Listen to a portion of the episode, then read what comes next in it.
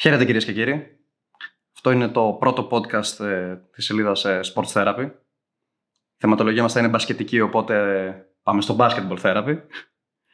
Και ποια καλύτερη αφορμή για την πρεμιέρα μας από το μουντομπάσκετ το οποίο ολοκληρώθηκε εχθές. Ηχογραφούμε Δευτέρα, 11 Σεπτεμβρίου. Ιστορική μέρα. Ιστορική μέρα, αν μη τι άλλο, για τους καλύτερους λόγους. Είχε κερδίσει ο Παναθηναϊκός μέσα στην έδρα της Άλκης αν σήμερα το 2001. Αυτό, Ξέρετε δε- καλό. αυτό δεν λέμε. Λες κάτι άλλο; Εγώ σκέφτηκα το άνοιγμα των σχολείων. Εντάξει. Οκ. Το κρατάμε. Το κρατάμε. Ένας ακόμα λόγος να θυμόμαστε την ημέρα. Είμαι ο Θοδωρής Κορδάτος και έχω δίπλα μου τον. Αντώνη Παναγόπουλο. και θα σας πρίξουμε με τον μπάσκετ. Λοιπόν, ε, καλά τα πήγες με την εισαγωγή. Τη Καλύτερα. δέκατη φορά που επιχείρησες. Ε, πάλι καλά που είπαμε να, σου, να, να στη δώσω να την κάνεις εσύ. Εντάξει. Λοιπόν, Άμα δεν πάει καλά, θα το κάνεις την επόμενη. Λοιπόν, ε, θα δούμε λίγο, θα ξεπετάξουμε το μου το μπάσκετ, έχουμε να πούμε πολλά πράγματα. Ε, για να φύγει το κομμάτι μου το μπάσκετ και σιγά σιγά όσο περνάει ο χρόνος και μπαίνουμε προς το ξεκίνημα της σεζόν θα ασχοληθούμε με τους συλλόγους, κυρίως με την Ευρωλίγκα. Η Ευρωλίγκα θα είναι η κύρια θεματολογία μας, η αιώνιη και για την Basket League θα πούμε πράγματα και για το NBA μέχρι- μέσα στη χρονιά. Όρεξη να έχετε να μας ακούτε και δεν θα βαρεθείτε. Ε, Πώς να ξεκινήσουμε, να ξεκινήσουμε από την εθνική; Η εθνική μας ομάδα, λοιπόν, που κατέκτησε τη 15η θέση στο Παγκόσμιο Κύπελο της Ασίας. Έχοντας μια πορεία η οποία δεν ξέρω αν μπορεί να χαρακτηριστεί αποτυχημένη. Τι άλλο; Ίσως αναμενόμενη θα τη χαρακτήριζα. Νομίζω με το ρόστρο που εμφανιστήκαμε όλοι είχαμε υπόψη μας ότι το ταβάνι είναι περίπου εκεί. Και το να παλέψουμε για κάτι παραπάνω το οποίο έτσι όπως ήρθαν τα πράγματα δεν θα το παίρναμε ακόμα και με νίκη επί της Λιθουανίας και του Μαυροβουνίου. Ναι, οκ. Όντως, ισχύει και αυτό. Ε, αυτό που έχω να πω για την εθνική είναι κάποια πράγματα τα οποία τα έγραψα κιόλας. Έχει ανέβει το κείμενό μου στο Sports Therapy, μπορεί να μπει οποιοδήποτε να το δει. Με τίτλο Προδότες και κολοκοτρώνιδες. Ε, αυτό που ελπίζαμε όλοι είναι να δούμε τους παίχτες της εθνικής να κάνουν overachieving. Κάτι το οποίο έχουμε δει πολλές ομάδες να το κάνουν, να το κάνουν τα τελευταία 14 χρόνια, όσο δηλαδή εμείς απέχουμε από την τετράδα, απέχουμε από τη ζώνη των μεταλλίων. Ε, το έκανε σε αυτό το μουντομπάσκετ, νομίζω το πιο τρανό παράδειγμα ήταν η Λετωνία, η οποία έκανε overachieving και βγήκε πέμπτη και για ένα σουτ δεν άλλαξε όλη την ιστορία της διοργάνωσης. Τρύψε για τα καλά το ταβάνι της. δηλαδή. Τρύπησε για τα καλά του ταβα- το ταβάνι της. Όπως πέρυσι το έκανε η Πολωνία στο, ε, Στο Eurobasket. στο Eurobasket και η Ισπανία βάσει του τι κατέβαζε. Αν και η Ισπανία είναι μια ξεχωριστή περίπτωση γενικότερα. Εντάξει, αλλά το Στα- χρυσό δεν το περίμενε κανείς. Ναι, είναι ξεχωριστή περίπτωση όμως όπως και να το κάνουμε στο τουρνουά των εθνικών ομάδων. Τουλάχιστον δεν ήμασταν Γαλλία. θα πει κανείς. Εντάξει, αλλά ξέρεις τι. Η Γαλλία ναι, μεν πέτυχε, αλλά για να φτάσει σε αυτή την αποτυχία έχει άλλες πέντε επιτυχίες πίσω. Σαφώς. Μια αποτυχία, πέντε επιτυχίες. Μια αποτυχία, πέντε επιτυχίες. Εμείς εδώ και τεσ- 14 χρόνια δεν αποτυγχάνουμε πάντα, ποτέ όμως δεν τρυπάμε το ταβάνι μας. Ε, Εντάξει, δεν μπορούμε να συγκριθούμε με τη Γαλλία, έτσι. Τελείωσε άλλο το, το τελείως διαφορετικό το πλαίσιο. Εντάξει, η Γαλλία έχει μια φοβερή δεκαετία πίσω της. Ναι, η Γαλλία έχει μια φοβερή δεκαετία πίσω της και ξέρεις, πριν από μερικά χρόνια είχαμε τους Γάλλους στο μυαλό μας ως losers ε, και πράγματι μπορεί όταν φτάνουν στον τελικό να είναι losers, δηλαδή έχουν πάρει, έχουν πάρει ένα το Ευρωμπάσκετ το 2013, αυτή ήταν η τεράστια επιτυχία τους, αλλά Που ξεκίνησε και το σερί. ξεκίνησε. Εντάξει, ήταν και το 11 που είχαν πάει στον τελικό πάλι με την ισπανια Μμμ. που το χάσανε. Ε, αλλά από εκεί και πέρα βλέπουμε τους Γάλλους οι οποίοι είναι συνεπείς. Είναι εκεί. Είναι στα μετάλλια, είναι σε τελικούς. Πήγαν στους Ολυμπιακούς το 21, πήγαν στο, ε, στον τελικό πέρυσι στο Ευρωμπάσκετ. Ήταν ασημένοι σε δύο συνεχόμενα μουντομπάσκετ το 14 και το 19 και φέτος είχαν μια κακή παρένθεση ε, αλλά στην τελική ποιος της έκανε τη ζημιά, Η Λετωνία. η Λετωνία. Ναι. Που είδαμε όσο καλή ομάδα είναι, γιατί ζημιά μετά έκανε ακόμα και στην Ισπανία, ε, την οποία ουσιαστικά η Λετωνία την άφησε εκτός. Βέβαια. Ε, Εντάξει, ωστόσο η, η αλήθεια είναι, εντάξει, για να τα λέμε και όλα, η εικόνα της ήταν πολύ κακή. Α πούμε Ωραία, και, κακή ήταν και, και με βάση και την ποιότητα του ρόστρου που κατέβαζε. Τώρα από κακή εκεί ήταν πέρα, και δεν θα πείραζε και μια φορά η Ελλάδα να μην παίρνει και τον όμιλο στην τελική. Δεν θα ήταν τόσο κακό γιατί μπορεί να συμβεί. Μπορεί να συμβεί κάποια στιγμή Σαφώς. η Ελλάδα να μείνει εκτός.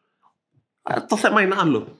Ε, θα σου πω κάτι, θα σου κάνω μια παρομοίωση λίγο χαζή, αλλά την έχω έτσι στο μυαλό μου. Η εθνική μου θυμίζει εμένα στο σχολείο. Ξεκινώντας στο σχολείο, εγώ στο δημοτικό, ήμουν ο καλύτερος μαθητής της τάξης. Είναι fact αυτό, δεν είναι... Δεν, είναι, δεν, είναι- Δεν σε αμφισβητώ. δεν φλεξάρω αυτή τη στιγμή.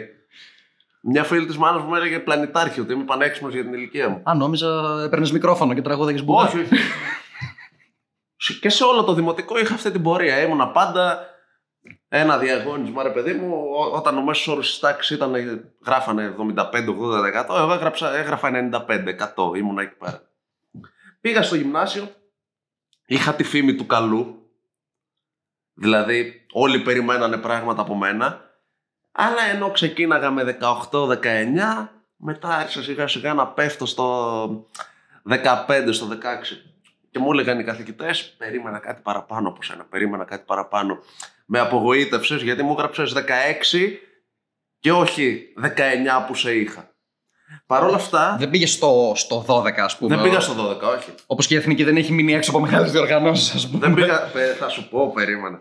Δεν πήγα στο 12, αλλά έπεσα στο 15-16. Παρ' όλα αυτά, επειδή είχα τη φήμη του καλού, οι καθηγητές στο τέλος του τετράμινο μου το βάζανε το 18, γιατί λέγανε αυτός είναι καλός, μπορεί να κάνει περισσότερα. Είναι, είναι από τα φαβορή, ρε παιδί μου, κατάλαβες; Μάλιστα. Τον πιστεύω.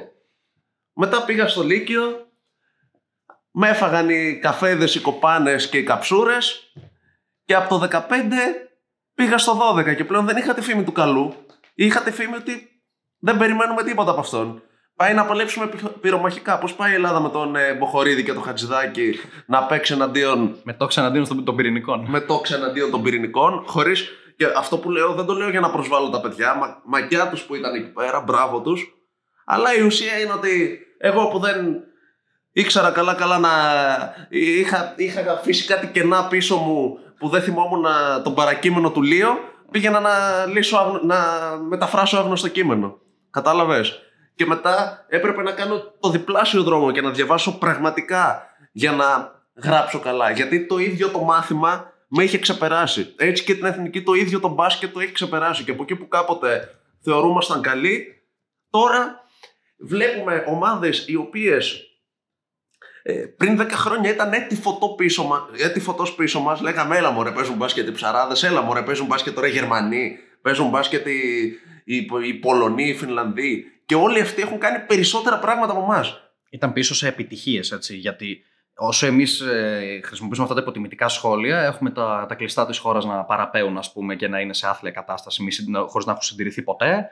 Ε, στις, στα μικρά, ας πούμε, στις μικρές ηλικίες, ουσιαστικά οι παίχτες που βγαίνουν είναι το ένα θεωρητικά μεγάλο ταλέντο, μετά το άλλο καταλήγει να παίζει οριακά μεταξύ Α1 και Α2, ενώ αυτοί σιγά σιγά βγάζανε. Όσο εμείς Και θεωρούμε, τώρα η διαφορά φάνηκε. όσο εμείς θεωρούμασταν καλοί, αυτοί διαβάζανε. Ακριβώς. Κατάλαβες; Και Και, εμείς αυτοί έχουμε- από το 12 άρχισαν να πηγαίνουν στο 15. Όταν εμείς συντηρούμασταν εκεί στο 14, στο 15, επειδή είχαμε τη φήμη του καλού από παλιά. Και νομίζαμε ότι μια ζωή θα είμαστε κάτι παραπάνω από αυτό που στην πραγματικότητα είμαστε. Σταματήσαμε να προοδεύουμε, ε, σταματήσαμε να αναδεικνύουμε ταλέντα και όσα ταλέντα βγάλαμε είτε τα δουλέψαμε λάθος είτε τους φουσκώσαμε τα μυαλά και γίνανε ε, και οι ίδιοι δούλεψαν λάθος στην πορεία έτσι Βασικό χαρακτηριστικό της πορείας μας αυτά τα χρόνια. Παιδιά με προδιαγραφές που μέχρι τα 18-19 πιστεύουμε ότι θα γίνουν κάτι το σπουδαίο. και πλέον δεν θεωρούμαστε καν καλοί. Ε, θέλω να σε ρωτήσω κάτι και να μου απαντήσεις. Να, σου, Ναι. να, να βάλω μια σημείωση μέσα σε αυτό που είπες προηγουμένως, ότι ε, είχες αφήσει κενά, ας πούμε. Ε, αντίστοιχα, είναι, φο- ε, είναι, εδώ είναι που μου μοιάζει με ένα πολύ καλό το παράδειγμα που έφερες από την άποψη το ότι οι, οι Έλληνες παίχτες πραγματικά έχουν, πάσχουν στα βασικά του μπάσκετ. Blockout, screen, rebound, post-up, να βάζουν βολές, ε, ελεύθερα shoot, να είναι αρκετά γυμνασμένοι να μπορούν να τρέξουν και να, να παίξουν ε, και στις 75 κατοχέ, ας πούμε. Εκεί είναι που χάνουμε τρομερά. Δηλαδή, ε, εντελώς στη βάση. Όχι το ότι η σχολή ελληνική επιτάσσει το αργό, το κακό κλισέ του σκεπτόμενου μπάσκετ ε, και της τακτικής επάρκειας που είναι η πιο σωστή άποψη. Ε, έχουμε φύγει το, από εκεί. Είμαστε σε ένα σημείο που το παιδί, ο, ο Έλληνας παίκτης, να ξέρει να διαβάζει τέλεια το pick and roll, ας πούμε, και τις γωνίες και τα screen κτλ. Αλλά δεν, έχει τα χαρακτηριστικά να το παίξει. Ακριβώς. Δεν μπορεί να φανεί. Δηλαδή, καταλαβαίνει πότε πρέπει να σηκωθεί, ας πούμε, πίσω από το screen. Το shoot δεν μπορεί να το βάλει. Ε, φτιάχνουν, οι Έλληνες προπονητές φτιάχνουν πολύ ωραία συστήματα για να βγει το ελεύθερο shoot, αλλά το ελεύθερο shoot δεν θα μπει. Γιατί οι παίχτες δεν έχουν δουλευτεί ώστε να σουτάρουν, δεν έχουν δουλευτεί ώστε να κάνουν και το κάτι παραπάνω, να κάνουν και κάτι έξω από το σύστημα. Το έξω από το σύστημα δεν είναι πάντα κακό. Είναι το ένστικτο που λέμε, το ένστικτο του σκόρερ. Ότι φεύγεις στον ευνηδιασμό, είσαι 3 με 2 και μια φορά επειδή είμαι μεγάλος ο παίχτης και ε, αυτό επιτάσσει η προσωπικότητά μου, θα πάρω και ένα τραβηγμένο σου. Και αν δεν μπει, δεν θα το ξανακάνω. Αν μπει, μπορεί να το ξανακάνω. Είδαμε, ε, δηλαδή, ας πούμε, να, σου πω κάτι. Ό, τα σουτ που πήρε όλα ο Μπογκδάνοβιτ ήταν by the book. Τα σουτ που πήρε ο Σρέντερ, που, που ο Σρέντερ σε κάποια παιχνίδια. Αυτός είναι και λίγο πιο τρελός, ρε παιδί μου. Ήταν by the book. Ε, τα σουτ που παίρνει ο Ντόνσιτς. Μάλλον α τον Ντόνσιτς. Ο Ντόνσιτς είναι, είναι κατηγορία μόνος. Μπορείς να βάλεις τον Μπρέπελ, μπορείς να βάλεις τον, ε, τον Κάνσαρ, αν ήταν. Δεν ήταν ο Κάνσαρ. Ε, ο Τσάντσαρ. Ναι. Μπορείς να βάλεις τον Τσάντσαρ αν ήταν. Το παιδί έπαθε χιαστό, αλλά έχουμε δει τις ε, περγαμηνές του τι έχει δείξει στα προηγούμενα τουρνουά. Σαφώς. Ε, τα σουτ που έπαιρναν παίχτες της ε, Λιθουανίας όπως ο Μπέντζιου, όπως ο Μπρασδέκη. Ε, Είχαν και το ελεύθερο να κάνουν και μια τρέλα, ρε παιδί μου, στην τελική ναι. ανάλυση. Αλλά εντάξει, ε, τους είχε και την εμπιστοσύνη ο προπονητής τους ότι, ε, ότι καταλάβανε ότι κάναν λάθος, ότι δεν θα ξαναγίνει, ας πούμε. Αυτό ναι. έτσι. Δηλαδή, κατά ψέματα, από τα εύκολα σου χάνει μια ομάδα ή κερδίζει συνήθως. Από τα δύσκολα στους τελικούς που κρίνονται στον πόντο. Θα, θα σου πω κάτι άλλο. Η εθνική ομάδα παρά, η εθνική ομάδα παρά το γεγονός ότι είχε πολλές απουσίες η πλειοψηφία των παιχτών της και πάλι ήταν παίχτες EuroLeague. Έχω μια ερώτηση σε αυτό. Είναι παίχτες EuroLeague επειδή οι ελληνικές ομάδες πρέπει να έχουν 6 Έλληνες στην Basket League; Είναι και γι' αυτό. Δηλαδή το, ο, ο αντίστοιχος ε, Παπα-Νικολάου, ας πούμε. Να φέρω ένα παράδειγμα ενός ανθρώπου που είναι ο χρυσός ρολίστας. Ε, μπορεί να έχει ένα τεράστιο impact, αλλά παραμένει ρολίστας. Δηλαδή, γι' αυτό και η απόδοσή του εξαρτάται και από το τι κάνει η υπόλοιπη ομάδα. Ε, ο αντίστοιχος, ας πούμε, που είναι ένα forward έτσι, εργάτης που βάζει ελεύθερα shoot, που μπορεί να βοηθήσει σε πολλούς τομείς κτλ. της Λετωνίας. Είναι κατώτερος. Ή απλά προτιμάει ας πούμε, η ομάδα της EuroLeague τη θέση ξέρουν να τη δώσει Αμερικανό και όχι σε Λετωνό εν προκειμένου. Ε, είναι ένα μείγμα. Είναι ότι η Ελλάδα σίγουρα θα την δώσει, η ελληνική ομάδα θα την δώσει σίγουρα σε Έλληνα. Ε, και μάλλον η ξένη θα τη δώσει σε Αμερικάνο. Επίσης η Λετωνία δεν έχει ομάδα στην ε, Ευρωλίγκα, ενώ αντίστοιχα η Λιθουανία έχει και τον Τίμσα, τον ε, Μπρασδέικη, τη δίνεις σε Λιθουανούς. Δεν έχει, αυτό θέλω να πω. Η Λετωνία έχει παίχτη της κλάσης του Τίμσα σίγουρα, δεν είναι και, κάτι, και μια, κανένα σπουδαίο ταλέντο. Α πούμε, αλλά και αυτός όπως και ο Λαρετζάκης, ας πούμε, κα, καμία μομφή προς το Λαρετζάκη έτσι. Παίζει καμία μομφή σε κανέναν, δεν, δεν χρησιμοποιούμε μομφές εδώ πέρα. Μπάσκετ αναλύουμε. και να σου πω και κάτι. Το, το ότι θα πούμε ότι ας πούμε το ότι καταλήξαμε να πέσουμε με δεύτερο πεντάρι το Χατζηδάκι δεν είναι μομφή προς το Χατζηδάκι. Στο χέρι του είναι, από τη στιγμή που πλέον είναι ο δεύτερος ψηλός της εθνικής, κατά συνθήκη. Κατά συνθήκη. Ήταν όμως εδώ. Έχει το παιδί τη δυνατότητα να δουλέψει και μακάρι να φτάσει στο επίπεδο του Μπουρούση, ξέρω εγώ. Ε, είμαστε, πρώτοι, είμαστε οι πρώτοι που το ευχόμαστε. Αλλά αυτή τη στιγμή ο Χατζηδάκης δεν ήταν για αυτό το επίπεδο και από τον Μποχορίδη θα μπορούσαμε να έχουμε πολύ καλύτερους παίχτες και από τον Λούτζε θα μπορούσαμε να έχουμε καλύτερους παίχτες. Ο Μποχορίδη θα μπορούσε ο ίδιος να είναι καλύτερος με βάση τις προδιαγραφές που είχε δείξει σε μικρότερες ηλικίες, έτσι. Θα μπορούσε σίγουρα. Ε, το, το βασικό ζήτημα είναι ότι έβλεπες τις υπόλοιπες ομάδες οι οποίες. Γιατί λέγαμε εμείς. Λείπει ο Σλούκας, λείπει ο Καλάθο, λείπει ο Αντοκούμπο, λείπει ο, ε, ο Μίτογλου. Ο άλλος Αντοκούμπο. Λείπει ο Κώστας Αντοκούμπο. Άρα έχουμε τα φάνη. Η Λετωνία πόσο καλύτερους παίχτες έχει; Πάρτο σε χρηματιστηριακή αξία, πάρτο σε παραστάσεις. Πόσο καλύτερους παίχτες έχει από την Ελλάδα; Σε Έλειπε ο Πορζίνγκης, ο καλύτερος παίχτης.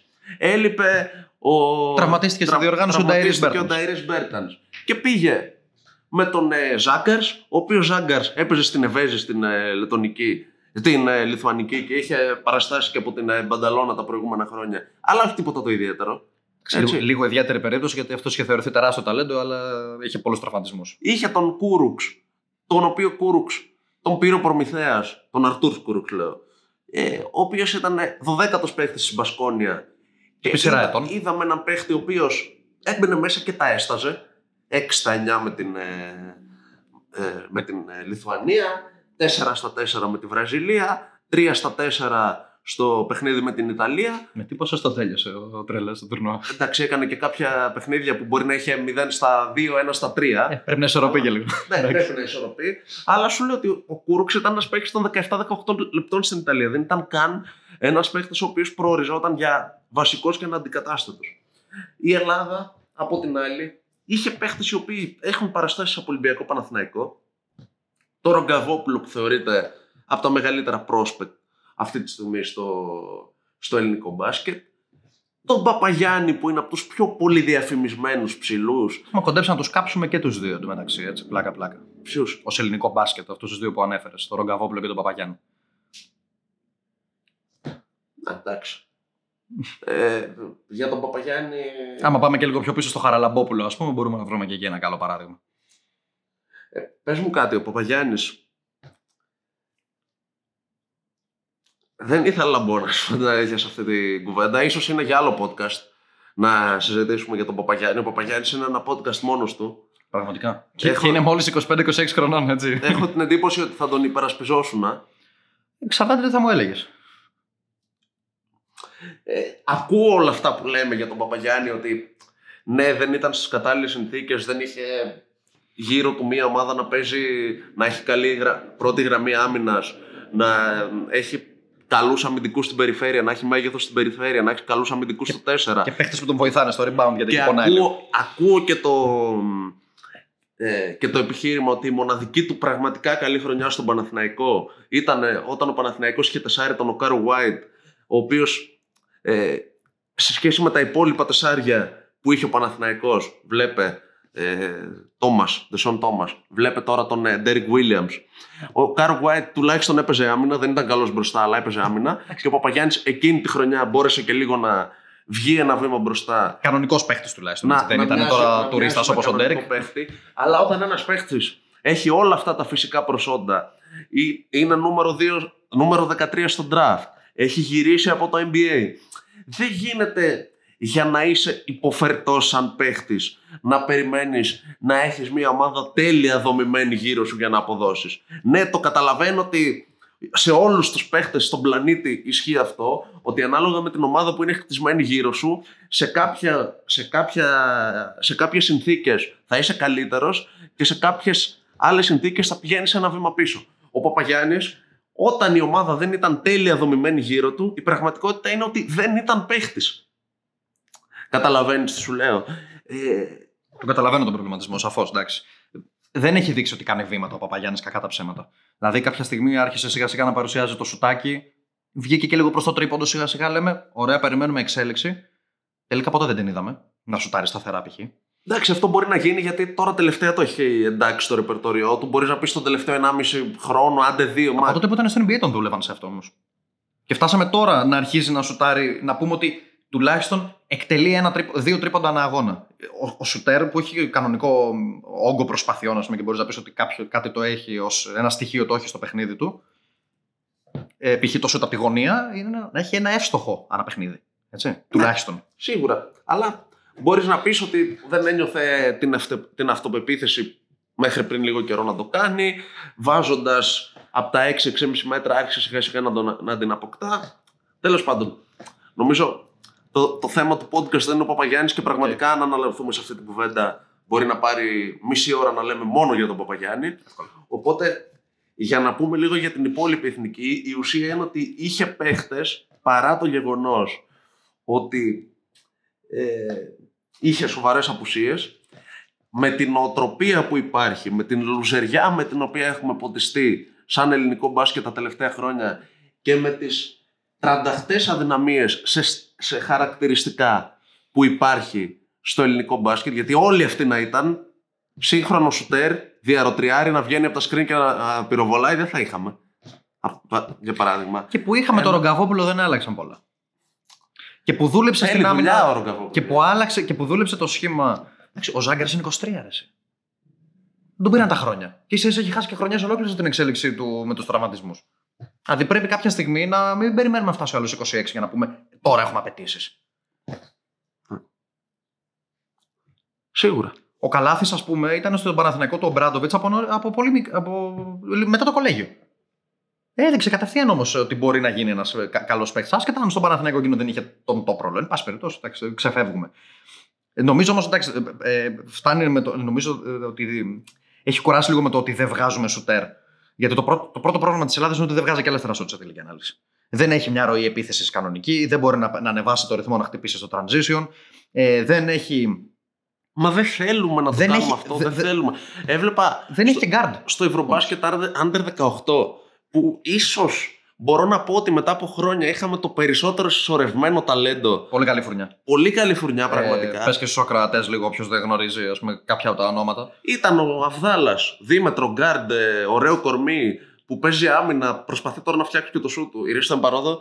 Ε, Από μέση απόσταση έχει βελτιωθεί αρκετά. Έχει βελτιωθεί πάρα πολύ ο, ο Αβδάλας και μάλιστα θα του κάνει καλό που έφυγε δανεικός για την καρδίτσα. Ε, Χθες έπαιξε το τελευταίο του παιχνίδι με τον Παναθηναϊκό απέναντι στο Περιστέρι. Είναι ελλημένη η απόφασης του Παναθηναϊκού να τον δώσει δανεικό. Νομίζω ότι θα τον βοηθήσει γιατί θα βρει παιχνίδια. Και ο Αβδάλας δεν είναι 22, να πεις ότι τον δίνουμε δανεικό για να πάρει παιχνίδια, που στα 22 δεν νομίζω ότι αυτό είναι η ενδεδειγμένη λύση. Ο Αβδάλας είναι 18. Ο Αβδάλας μπορεί να παίξει ένα-δύο χρονάκια σε ένα τέτοιο επίπεδο και μετά να γυρίσει είτε στο Παναθηναϊκό, αν βρει ρόλο, είτε κάπου αλλού και να είναι έτοιμος παίχτης. Ε, ήταν ο Σαμοντούροφ. Ήταν ο Λιωτόπουλος. Ε, μιλάμε για παίχτες οι οποίοι θεωρούνται πολύ μεγάλα πρόσπεκτ. Ήταν ο Αμπόση του Ολυμπιακού. Βεβαίως. Ε, ήταν ο Σπρίτζιος. Λοιπόν, αυτά τα παιδιά ενώ είχαν τη δυνατότητα να τρέξουν, δεν τρέχανε. Δεν έμπαινε ένα φρένος στις επιθέσεις και ενώ είχε, είχες τη δυνατότητα να τους τελειώσεις τους αντιπάλους, με τους Γερμανούς για παράδειγμα στον πρώην τελικό που θα θυμάμαι χαρακτηριστικά το παιχνίδι, υπήρχε η λογική μέσα στην ομάδα να σετάρουν το τέμπο. Να σετάρεις το τέμπο όταν είσαι χειρότερος από τους άλλους ή όταν τέλος πάντων είναι πλεονέκτημά σου. Όταν βάσει χαρακτηριστικών ε, ε, υπερέχεις, ας πούμε, Όταν- στο πιο αργό tempo. Ναι. Όταν μπορείς να τρέξεις και να το πας στο παιχνίδι σε ένα ρυθμό που δεν θα μπορέσουν να σε ακολουθήσουν, δεν έχει λογική να πας στο σκεπτόμενο μπάσκετ μόνο και μόνο γιατί αυτό υπηρετεί η σχολή του. Πες το αργό. μπάσκετ. Σκεπτόμενο δεν είναι, είναι, λάθος, είναι το κλισέ αυτό. Είναι Ναι. τελείως λάθος. Δηλαδή, οι Γερμανοί, στο, ε, περίμενε λίγο, οι, οι Γερμανοί στον ημιτελικό, ας πούμε, του, με τον μπάσκετ με τους Αμερικανούς, επειδή τρέχανε δεν σκέφτονταν. Άμα τους έβλεπες, τρέχαν τα συστήματά τους δύο ταχύτητες πάνω. Μα, μα, μα, το, Η Λετωνοί όλη τη διοργάνωση σ- καθαρά σκεπτόμενα παίζανε με απίστευτη τακτική. μα το σκεπτόμενο μπάσκετ είναι η μεγαλύτερη, το μεγαλύτερο ψέμα Ε, βέβαια. το οποίο το, το, ουσιαστικά νομίζω ότι είναι μία λέξη την οποία χρησιμοποιούμε για να καμουφλάρουμε το γεγονός ότι τόσα χρόνια δεν βγάζουμε σουτέρ οπότε ε, πηγαίνουμε το παιχνίδι στους 70 με 75 πόντους τόσους βάζουμε γιατί στα μεγάλα μάτς τρώμε 107 και 90 πόσους φάγαμε την Λιθουανία 94, 92, Από εκεί, 92, 69 Εμείς δεν μπορούμε να περάσουμε τους 80 ακόμα και σε μάτς που πάει πάνω κάτω. έτσι. Και όλο αυτό το έχουμε δημιουργήσει για να, καμ- για να καμουφλάρουμε την ανεπάρκειά μας να βγάλουμε διάρκεια, τριάρια, τεσσάρια με σουτ. Νομίζω ξεκινάει από τον Άσο βέβαια το πρόβλημα, αλλά ναι, το κατανοώ. Μωρέ, ας σουτάρει το διάρρη σου και το τριάρι σου και άσε τον, ε, ε, τον Άσο να βγάζει 7-8 assist. Όχι, δεν λέω ότι είναι να σουτάρει ο ίδιος. Εννοώ, ας πούμε, το, το παράδειγμα που φέρνεις πάρα πολύ ωραία στο, μάτ- για το μάτς με την, ε, για τον προημιτελικό με τη Γερμανία. Στο under, στο under 18. Α, μπράβο. Ε, θεωρώ πως ε, τα παιδιά απλά γύρισαν στα ένστικτά τους εκεί πέρα. Δε- δε- ότι δεν έχουν συνηθίσει και δεν έχουν Και- μάθει να τρέχουν. Να σου πω, Από αυτό μικρά πήγα να τις σου πω, ηλικίες. αυτό πήγα να σου πω. Επειδή, όπως το λέω, μπορεί να ακουστεί και σαν μου φύγε το Σγιάγκο για το κοουτσάρισμά Του του. Γιάκο μπορεί να τους ενθάρρει να τρέξουν. Δεν είμαστε μπροστά στα time out. όταν εμείς. μία ομάδα έχει, μα- όταν μάλλον ένας παίχτης έχει από τα, από τα 12 του τον προπονητή να του τραβάει το αυτί και να του λέει έλα εδώ, στα, να, παίζεις διπλό, έρχεται ο άλλος, σταματάει την προπόνηση, έλα εδώ. Γιατί, δε- γιατί έτρεξες, γιατί παράκουσες το σύστημα, γιατί δεν έδωσες στον, ε, ε, στον τάδε να ποστάρει που είχε mismatch. Που οκ, Αυτή η στόχευση εντάξει, να συμβεί. Δεν είναι να πρόβλημα. συμβεί, εντάξει. αλλά Μπορεί να γίνει και ας μια- τον άλλον, ας τον άλλον να ξεδιπλώσει το ταλέντο του. Γιατί έχω την αίσθηση ότι πολλές φορές τα παιδιά πηγαίνουν στην ακαδημία, τουλάχιστον αυτό συνέβαινε κατά κόρον όταν εγώ πήγαινα σε ακαδημία και το έβλεπα πολύ γύρω-γύρω, ότι τα παιδιά δεν ευχαριστιόντουσαν την προπόνηση. Δεν παίζανε ελεύθερα. Παίζαν για να βγει το σύστημα και για να πάμε μετά να παίξουμε σε ένα παιχνίδι μίνι με την κολοπετινίτσα και να κερδίσουμε αυτόν τον αγώνα. Μπορεί, να, μπορεί τα παιδιά να είναι 12-13 χρονών και οι προπονητές να κάνουν scouting στην αντίπαλη ομάδα και να φτιάξουν ένα πλάνο για το πώς θα κερδίσουν αυτός, αυτούς. Μα το νόημα δεν είναι αυτό ρε παιδιά. Αυτό είναι, αυτό είναι πολύ μεγάλο λάθος και ελπίζω, βλέπω ότι σιγά σιγά επειδή παρακολουθώ παιδοεφηβικά, ελπίζω ότι αρχίζει σιγά σιγά και αλλάζει, πρέπει να αλλάξει γιατί αλλιώς δεν πρόκειται να βγουν παίχτες.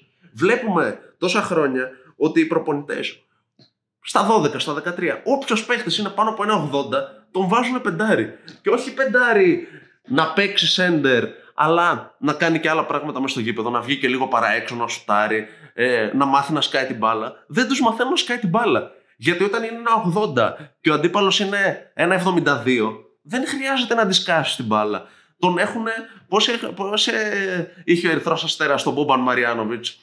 Ένα τέτοιο ρόλο δίνουν σε αυτά τα παιδιά που είναι ένα 80 και θα φτάσουν μέχρι ένα 88-90. Θα φτάσεις σε αυτό το παιδί, θα φτάσεις μετά, ξέρω εγώ, το Σκέψου. πολύ. Θα, Ναι. να φτάσει ένα 95, ξέρω εγώ, και θα πρέπει να παίξει, ας πούμε, 2 και 3. Να σου πω μια ωραία περίπτωση παίχτη που έχει δουλευτεί σωστά. Ο Αυδάλα που λέγαμε νωρίτερα. Φα- Ο Αυδάλα, αν τον προορίζανε για πεντάρι, που είναι δύο μέτρα, δύο, έχει ψηλώσει από ό,τι διαβάζω, μπορεί να είναι Έχει 2-0. περάσει τα δύο μέτρα. Ναι, μπορεί να είναι 2-0-2. Οκ. Αν τον βάζανε για πεντάρι, τι θα, ποια θα ήταν η αξίωση από αυτό τον παίχτη; Να κάνει ένα τρελό overachieving για να γίνει ένα πεντάρι τύπου Hines. Που τέτοια πεντάρια βγαίνουν ένα στους χίλιους.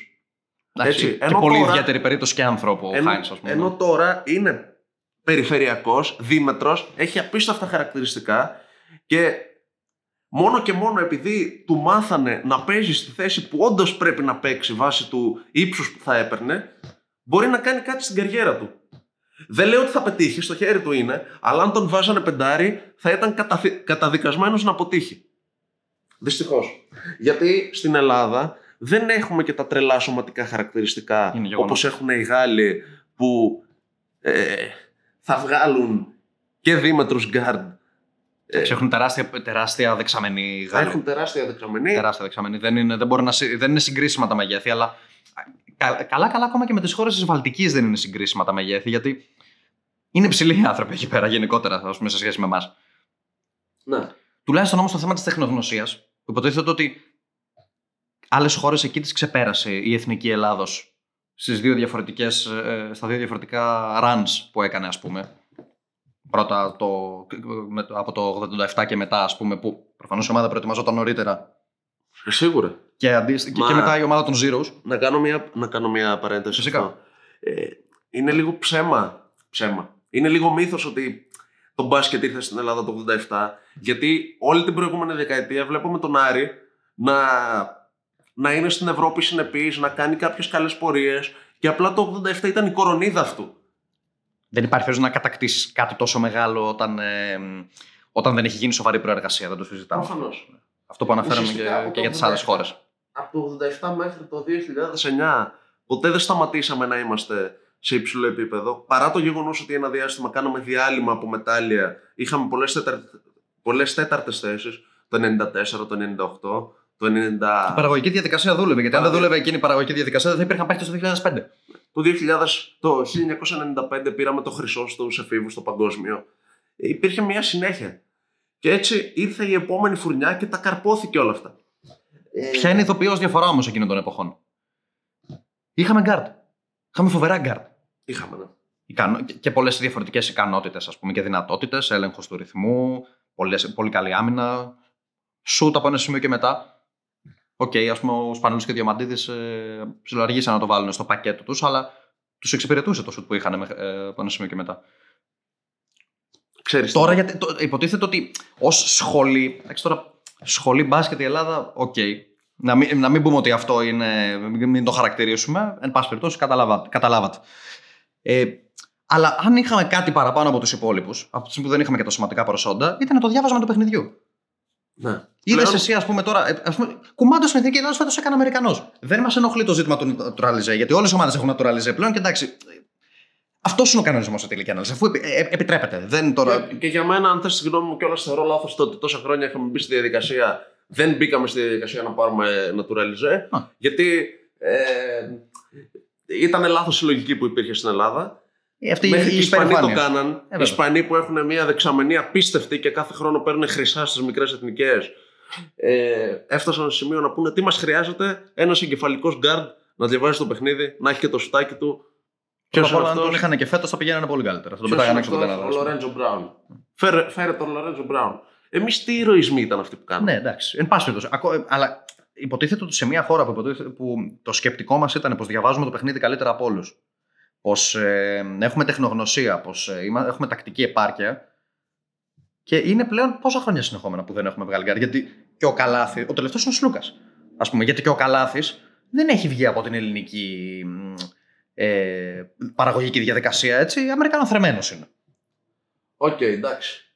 Ε, ναι. Υποτίθεται ότι ήταν το σημείο που υπερήχαμε. ας πούμε. Δηλαδή, ε, τ- τώρα ε, ακόμα και τις, ε, όλες τις καλές μας χρονιέ, δηλαδή και με τους Αμερικανούς, ας πούμε. Κατεβάσαν τον Chris Paul και τον Γκέρκ Χάινριχ το 2006. Και εμείς είχαμε τον Σπανούλη, τον Διαμαντίδη, τον Παπαλουκά και τον, ε, τον Χατζιβρέτα και πάει λέγοντας. Και τον Ζήσιο, ο οποίος ήταν εκτός ε, λόγω του τραυματισμού. Δηλαδή, στην πεντάδα της περιφέρειας τους είχαμε πα- καθαρά. Αυτό και αυτό που πήγε. Τι να πεις. Τους είχαμε παιδιά επειδή ο Chris Paul ήταν 22 χρονών, έτσι. Μην, ε, μην ακούσουμε τώρα για τίποτα. Εντάξει, είναι και η- πέρα, από την ποιο- πέρα από την ποιότητα είναι και ο πλουραλισμός. Βέβαια. Και είναι και το ότι πρόσεξε. Και διαφορετικοί παίχτες όλοι αυτοί μεταξύ τους να κουμπώνουν όλα τα δίδυμα μεταξύ τους.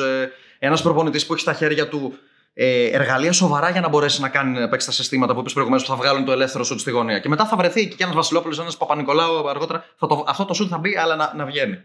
Και το ότι οι Αμερικανοί κάθε χρόνο στην εθνική κάνουν rotation. Άλλοι κατέβηκαν το 19, άλλοι το 21. Εντάξει, άλλοι είναι τεράστια τώρα. δεξαμενή τους, Και- δεν έχουν ανάγκη. Και τότε άλλο γινόταν. Και τότε το ίδιο πράγμα γινόταν. Ε, Κοίτα, εκείνη η Αμερική η Αμερική οπότε- του 2006 ήταν παρόμοια με τη φετινή. Από την άποψη του ότι ναι, μεν ήταν ο Λεμπρόν, αλλά τότε δεν ήταν ο Λεμπρόν. Γιατί Εντάξει, είχε κατέβει όλο τον είχαν- draft το 2003. Είχαν 22 22 χρόνια. παίχτες. Ήταν το draft το 2003, ήταν 22 χρονών παιδιά. Ναι. Όπως και ο Χαλιμπάρτον τώρα στους, και ο Τζάρεν Τζάξον που είναι 25, ξέρω εγώ. Ή Το, το πολύ. Αλλά η φετινή εθνική Αμερικής. Ε, Μπανκέρο. ο Μπανκέρο που, που είναι sophomore. Και παρόλα αυτά ε, αυτή η εθνική απο, βαφτίστηκε η εθνική των αποσιών. Δεν θα, πηγαίνανε, δεν θα πήγαινε ο 38χρονο Λεμπρόν, ρε παιδιά. Το περιμένατε. Αλλά θα πάει του χρόνου. Χρόνο εντάξει, είναι άλλο ζήτημα. Αλλά ο Λεμπρόν πήγε και αυτός όταν, όταν ήταν 23, όπως και ο Μπανκέρο. Που είναι 20-21. Απλά αυτό που λέω είναι ότι όλοι αυτοί οι παίχτες δεν προλαβαίνουν και να χτίσουν χημεία μεταξύ τους. Ενώ η Ελλάδα ήταν σε κάποια τουρνουά μαζί. Οι ίδιοι ήταν το 5, οι βέβαια. ίδιοι ήταν το 4, οι ίδιοι ήταν μετά το 7. Η Αμερική. Χαρακτηριστικότερο παράδειγμα η Γερμανία που το κατέκτησε έτσι. Ακριβώς. Η Αμερική μαζευόταν. Α, και η Λετωνία που ήταν όλοι μαζί στα παράθυρα. Με ξέρεις τον Ντάβις Μπέρτανς, ο οποίος εντάξει, παιδιά κουμπώνει παντού. Ένας τέτοιος σουτέρ. εντάξει. Ναι. Ε, Είναι μεγάλο πράγμα η συνέχεια. είναι πολύ μεγάλο πράγμα η συνέχεια. Δυστυχώς εμείς δεν έχουμε συνέχεια. Ε, θεωρώ ότι δεν έχουμε δει ακόμα τα χειρότερα. Ναι, είναι σαφές.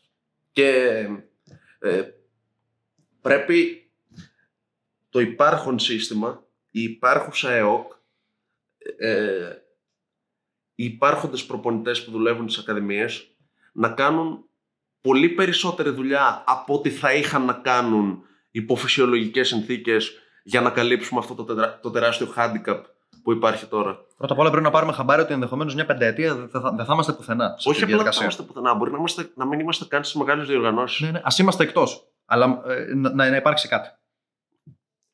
Από τη στιγμή που η μετάβαση δεν έγινε ομαλά, προηγουμένως ανέφερες, ας πούμε, το ότι από τη γενιά του Γκάλη και του Γιαννάκη στη γενιά των, ε, των Ήμασταν Ζήρους, πάντα εκεί. Ναι, Μόνο στους Ολυμπιακούς δεν είμαστε. Παραδόξως κάθε Κα- πα- πάντα κάτι γίνεται. Πάντα κάτι γίνεται και δεν πάμε στους Ολυμπιακούς. Το 12 κοιμήθηκε ο Θεός και χάσαμε την Απ' την Ιγυρία. Ιγυρία. Αν και τελικά δεν κοιμήθηκε κανένας Θεός, ήταν η αρχή του τέλους. Νομίζω ότι εκείνο το παιχνίδι, το Ελλάδα-Νιγηρία, είναι η αρχή του τέλους για το ελληνικό μπάσκετ. Το θυμάμαι σαν τώρα το match. Πραγματικά. Ε, Φαγώθηκε και ο Ζούρος τότε. το 16 ήταν. Ε, ε, πάλι είχαμε κατέβει με απουσίες. Τότε στο προελυμπιακό στην Ιταλία χάσαμε τους Κροάτες που είχαμε κάνει ένα ξεκίνημα 8-32, κάτι τέτοιο. Ε, και τελικά μας απέκλεισαν στο τέλος με τον ε, Μπογκδάνοβιτς. Ε, το, εικο- το, το 21 νομίζαμε ότι, ότι περάσαμε ξαφνικά στους Ολυμπιακούς Αγώνες επειδή κερδίσαμε τους Τούρκους και οι Τσέχοι νίκησαν τους Καναδούς και πήγαμε με τους Τσέχους με μια ψυχολογία ότι θα τους ρίξουμε 20 και μας ρίξανε Και την, 25. είχα, την είχαμε ήδη πατήσει στο παγκόσμιο του, Την είχαμε του, του ήδη. 19 όλους τους Τσέχους και δεν πτωηθήκαμε. Δεν το ηθήκαμε. Γεγονός. Εντάξει, βέβαια εκείνη η ομάδα μας δεν ήταν πολύ καλύτερη από εκείνη της Τσεχίας. Όχι. Γιατί είχαμε πολλές, πολλές απουσίες και Ε, λίγο πολύ σαν τη φετινή ήταν ε, στο σκεπτικό. μη σου πω και χειρότερη. Ναι, ναι. Ε, πάνω σε αυτό, ε, ήθελα να σταθώ στο γεγονός ότι η μετάβαση έγινε ομαλά τότε. Δηλαδή, υποχωρήσαμε κάπως από τη μία γενιά στην άλλη και βρεθήκαμε να μην έχουμε μετάλλιο, αλλά υπήρχε η τέταρτη θέση που ανέφερες, ας πούμε. Ναι. Ε, θα μπορούσε να είναι και 8η η θέση. Το ζήτημα όμως ήταν το ότι η μετάβαση, ε, η μετάβαση έγινε ομαλά. Συνέχισε να, να είναι μια οντότητα η εθνική Ελλάδος. Και τώρα ομαλά θα γίνει. 16η, 15η, σε παρακαλώ. 15η, μετά δεν περνάς καν το. 16ο ποιος ήρθε; 16ο ποιος ήρθε; Περίμενα, θα σου πω αμέσως. Α γεμίσω εγώ το χρόνο. 16ο ήρθε. Ε, Λέγε εσύ, λέγε, λέγε. θα το βρω, ρε. δεν, υπάρχει, δεν υπάρχει περίπτωση. Ε, κάποια ομάδα που έχασε με μεγάλη διαφορά, σε πάση περιπτώσει. Εντάξει. Δεν, ε, Έλα, ποιοι αποκλείστηκαν; Από τον έναν όμιλο έμειναν έξω από Ερτο Ρίκο, Δομινικανή Δημοκρατία. Αυτοί είχαν κάνει και νίκες, κάνανε οπότε, ναι. νίκες. Ε, Ισπανία, Λετωνία, Βραζιλία, Καναδάς. Καμία γιατί έκανε νίκη. Ε, Ε, Σημειώσαν νίκες και οι δύο, ναι, έφεραν ναι. τα πάνω κάτω. α, η, Γεωργ- η Γεωργία ήρθε 16η. Η Γεωργία, ναι. Σε όμιλο με Αυστραλία, Γερμανία, Σλοβενία. Σε όμιλο που έμεινε έξω η Αυστραλία και αυτό τα λέει όλα μόνο του, παιδιά. Έχασαν δεν- μεγάλες διαφορές. Εντάξει, κάποιος Ε. θα μείνει έξω. Είχα προβλέψει ότι θα μείνει έξω Σλοβενία. Εντάξει, απλά κάνανε το φοβερό μάτσο οι υπόλοιποι. Ναι. Στο μάτς που, κάνανε, που, που πέσανε, πέφτανε όλες οι παγίδες αβέρτα στον ε, Λούκα, φοβερός τόμπι έγινε το μάτς. Όλα τα έβαλε, τις πάσες, είδε. Καταπληκτική. Αλλά Μιλάς εντάξει, για το Σλοβενία-Αυστραλία, έτσι. βέβαια, βέβαια. Αλλά εντάξει, δεν ήταν. ε, δοκιμα- αυτό δοκίμασε να κάνει και Και αργότερα στη Σλοβενία. αυτοκτονήσανε με τη Γερμανία, έτσι. Στο πρώτο παιχνίδι Εντάξει. το χάσανε το, χάσανε το μάτς ενώ το, Η Αυστραλία. οι Αυστραλοί. Ναι. Και Γιατί- χωρίς το Βάγνερ. Όλο το παιχνίδι, ναι, όλο το παιχνίδι πήγαινε υπέρ της, ε, της Αυστραλίας. Ήταν μπροστά με 7-8 πόντους 4-5 λεπτά πριν το τέλος. Πλήρωσε το ότι δεν είχε ψηλούς και το γεγονός ότι εντάξει, στη λήψη αποφάσεων ο Μίλς έχει μεγαλώσει λίγο. Μπαίνει πλέον κουρασμένος αυτά τα τελευταία λεπτά ας πούμε, σε τέτοια μάτια. Ναι. Εν πάση περιπτώσει. Αφού πιάσαμε λοιπόν όλα τα κακοσκήμενα της εθνικής και οτιδήποτε, έχουμε και μία Α. είδηση. Δεν τα πιάσαμε όλα. Όχι, αλλά. Ε, Πιάσαμε αυτά που μπορούν να υποθούν σε ένα podcast. Εν πάση Σε αυτά περιπτώσει, που ναι. μπορούμε να πούμε δημόσια, κόσμια. Έτσι. Εντάξει, εννοείται αυτό. Ε, αυτό είναι μπορεί να μπει προαπαιτούμενο. κανείς και να διαβάσει και αυτό που έχω γράψει πολύ αναλυτικά ε, και σφάζω με το γάντι. Ε, απλά θέλω να πω το εξής και το λέω για μια τελευταία φορά για να εμπεδο- εμπεδοθεί σε όλους. Το εξής. Δεν είναι ήρωες αυτοί που πήγαν να παίξουν στο μούντο μπάσκετ. Μπράβο τους που πήγαν να παίξουν. Ε, μαγκιά τους που πήγαν να παίξουν. Τιμ- τιμούν την εθνική, τη φανέλα, μπλα μπλα μπλα. Κοίτα, σίγουρα τους ευχαριστούμε γιατί ε, ως Σίγουρα Έλληνες τους γιατί ευχαριστούμε. δεν ήταν και υποχρεωμένοι σε τελική ανάλυση. Ναι, γιατί αν δεν πήγαιναν αυτοί και δεν πήγαινε κανένας, θα πήγαινε εγώ και εσύ να παίξουμε. Έτσι. Αλλά πρέπει να καταλάβουμε κάτι. Μπορεί να ακουστεί λίγο υποτιμητικό. Δεν, μα- μάλλον δεν θα χρησιμοποιήσω σαν όνομα το παράδειγμα. Θα σου πω, θα σου πω το εξής. Ο Αντώνης ο Παναγόπουλος, ο οποίος δεν έχει παίξει ποτέ σε μεγάλη διοργάνωση και του λέει ο Ιτούδης έλα να παίξεις και σου δίνω και αυτό το ρόλο ή δεν έχει παίξει ποτέ σε διοργάνωση με ρόλο και του λέει ο Ιτούδης έλα και θα σε κάνω δεύτερο guard στην ομάδα, θα παίζεις 20 λεπτά. Ε, και η σπουδαιότερη διάκριση που έχει στην καριέρα του, όχι, όχι διάκριση, ε, το σπουδαιότερο πράγμα που έχει κάνει στην καριέρα του τέλος πάντων είναι να παίζει 5 λεπτά στην Ευρωλίγκα. Τι θα πει, θέλω χρόνο για μένα να ξεκουραστώ, ε, έρχεται δύσκολη χρονιά μπροστά μου. Δηλαδή, είναι πρόκληση καριέρας και πολλοί από αυτούς τους παίχτες που πήγαν για αυτούς ήταν πρόκληση καριέρας. Κάποιοι άλλοι το έχουν σαν δικό τους μότο ότι ό,τι και να γίνει για την εθνική θα είναι εκεί. Υπάρχουν και αυτοί που στα 32 τους, 33 τους και ξέρουμε πολύ καλά ποιοι είναι αυτοί που έχουν βγει πολύ μετά τον αποκλεισμό κυρίως και τους κράζουν. Πρέπει να καταλάβουμε ότι ένας παίκτης ο οποίος μπορεί συνολικά τα τελευταία 10 χρόνια να έχει ξεκουραστεί 5-6 μήνες Αθρηστικά όλα αυτά. αθρηστικά. Καλοκαίρι εθνική. Σεπτέμβρη προετοιμασία με το σύλλογο. Όλη τη χρονιά παίζει Τετάρτη Κυριακή, Τετάρτη Κυριακή, τε, ε, Τρίτη Πέμπτη Σάββατο, γιατί πλέον είναι και διαβολοβδομάδα στην Ευρωλίγκα. Πρέπει κάποιοι, και όλα αυτά τα μάτια σε υψηλό επίπεδο, με πίεση, ε, με πίεση για, για το αποτέλεσμα, με έναν κόσμο από πίσω να βράζει και στην πρώτη στραβή ε, να λέει Σλουκά, Έχεις φωτογραφίσει τον Νίκ Καλάθη τώρα. έτσι, Όχι, που, δεν- δεν, που δεν έχασε και διοργάνωση όλα αυτά τα και, χρόνια. για, και για το Σλούκα πάει. Ναι, εντάξει. Σλουκά. Σε πήραμε για ηγέτη, παίρνει 1,7 εκατομμύρια και ο Γουόκαπ κάνει αυτά, αυτά και αυτά, εσύ δεν κάνεις τίποτα. Καλάθι, παίρνεις 2,3. Ε, Και, παρότι έχεις τον Ντεσόν Τόμας δίπλα σου, πρέπει να και νικάσει τους δεν πάντες. μπορείς- και δεν μπορείς να βάλεις- Και δεν μπορείς να βάλεις τα μεγάλα σου. Που, εν- που ενδεχομένως ισχύει. Μπορείς σε μελλοντικό podcast να σου πω εγώ ότι ξέρεις κάτι, εμένα ο Καλάθις τον θεωρώ overrated ή overpaid για τους συγκεκριμένους λόγους. Εν πάση περιπτώσει, ναι, είναι τελείως διαφορετικό αλλά, ζήτημα αυτό. εν πάση περιπτώσει, ο ίδιος ο παίχτης σου λέω λίγο τα δεδομένα με τα οποία ζει στο πετσί του όλα αυτά που γίνονται. Στα 33 τώρα, φίλε, θα κάτσεις να ακούσεις και λίγο το σώμα του. Αν Ναι. το σώμα του του λέει ότι τράβα με τον μπάσκετ, αλλά όλη τη χρονιά θα σέρνεσαι, θα πει ότι ένα καλοκαίρι θα κάνω ένα διάλειμμα για μένα. Ο Διαμαντίδης και ο Σπανούλης που είναι τα ιδάλματα όλων εσάς που μας ακούτε αυτή τη στιγμή, ο ένας σταμάτησε στα 30 του, ο Διαμαντίδης, ο Δε Σπανούλης σταμάτησε στα, ή στα 32 ή στα 33. Πότε ήταν το τελευταίο, πόσο ήταν το 15? 33. 33. Όσο είναι δηλαδή τώρα ο Σλούκας και ο Καλάθης. Ναι. Δεν έβρισε κανένας στο Σπανούλη. Ούτε το Διαμαντίδη, εντάξει. Εντάξει. Ειδικά για το Διαμαντίδη. Για το Διαμαντίδη ειπώθηκαν μάλλον. κάποια πράγματα, αλλά οκ, εγώ ήμουν κα- κατά και αυτόν που έλεγαν για το Διαμαντίδη. Γιατί ο Διαμαντίδης μέχρι τότε δεν έχανε τουρνουά και πολύ συνειδητά βγήκε και είπε, χωρίς να κοροϊδέψει κανέναν, το χειρότερο ξέρεις ποιο είναι. Να, να πεις ότι εγώ θα είμαι για την εθνική πάντα παρόν, να σε καλέσει ο προπονητής να σου πει «Α, θα πάω, μάλλον θα είμαι, αλλά να δω και στο τέλος δεν πηγαίνεις. Αυτό και είναι κατακριτέο γιατί μπορείς να πεις ότι.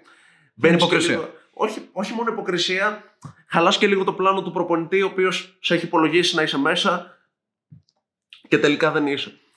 Ε, τι να πω, αυτοί σας φταίνε. Δηλαδή, πρέπει σε κάποιον να τα ρίξουμε. Όχι, Τόσα, καλοκαι... τόσα, τόσα χρόνια είχαμε μπει σε ένα δίπολο τοξικότητας Ολυμπιακού Παναθηναϊκού να καθόμαστε και να ασχολούμαστε. Με το αν ο Ολυμπιακός θα κατέβει ή δεν θα κατέβει στα ντέρμπι. Με το αν ο, αν ο Γιανακόπουλος έβαλε ε, στριγκάκι στον πάγκο του Ολυμπιακού. Να θυμηθούμε και πώς απομακρύνθηκε από την εθνική ο Γιαννάκης λίγο πιο πίσω. Στο αν, ε, στο αν ένας προπονητής πρέπει να δουλεύει ή όχι σε σύλλογο. Στο Και σε αν- κάποιον από τους δύο συγκεκριμένα. στο αν ο Πιτίνο πρέπει ή όχι να αναλάβει το, το- την εθνική Μπράβο. και, πολύ και, σωστό παράδειγμα. και, σε περίπτωση, και σε περίπτωση που κατέβει αν ο Ολυμπιακός θα στείλει τους διεθνείς του ή όχι. Ε, Γίνανε πολλά πράγματα για να πάει πίσω η εθνική και κυρίως όλο αυτό απορρέει από αυτή την τοξικότητα στην οποία είχαμε επενδύσει. Και ταυτόχρονα βλέπουμε ομάδες που όλα αυτά τα χρόνια ήταν αιμοδότες και για μεγαλύτερα σκαλοπάτια αλλά και για μικρές εθνικές και για μεγάλες εθνικές στην πορεία. Πανιόνιος, Ηρακλής, ΑΕΚ, Άρης, ότι όλες αυτές οι ομάδες ουσιαστικά διαλύθηκαν. Και αν όχι διαλύθηκαν, έπεσαν πάρα πολύ από το επίπεδο που τις είχαμε συνηθίσει. Και θα σου πω κάτι. Όταν βλέπεις τον Άρη να μην έχει... να χρωστάει τις, κεφ- τις ε, Μιχαλούς και παρόλα αυτά να επιλέγει αντί να προσπαθήσει να βγάλει κάποιους παίχτες το έκανε, οκ, σε έναν βαθμό έβγαλε τον Βεζένκοφ, έβγαλε τον Ετζίπογλου τώρα. Αλλά να βασίζεται κυρίως στο να παίρνει φθηνούς ξένους αντί να. Σε όλες οι ομάδες το κάνουν αυτό. Ναι, σου, τυχαίο είναι το παράδειγμα του Άρη. Εδώ ο Πανιόνιος πριν τρία. Ναι, ας ήταν- α, άμα ήταν μία ομάδα, εντάξει. Ο Παν- Είναι και ο Πανιόνιος, πολύ καλό. Πανι- παράδειγμα. ο Ηρακλής. Ναι, όντως.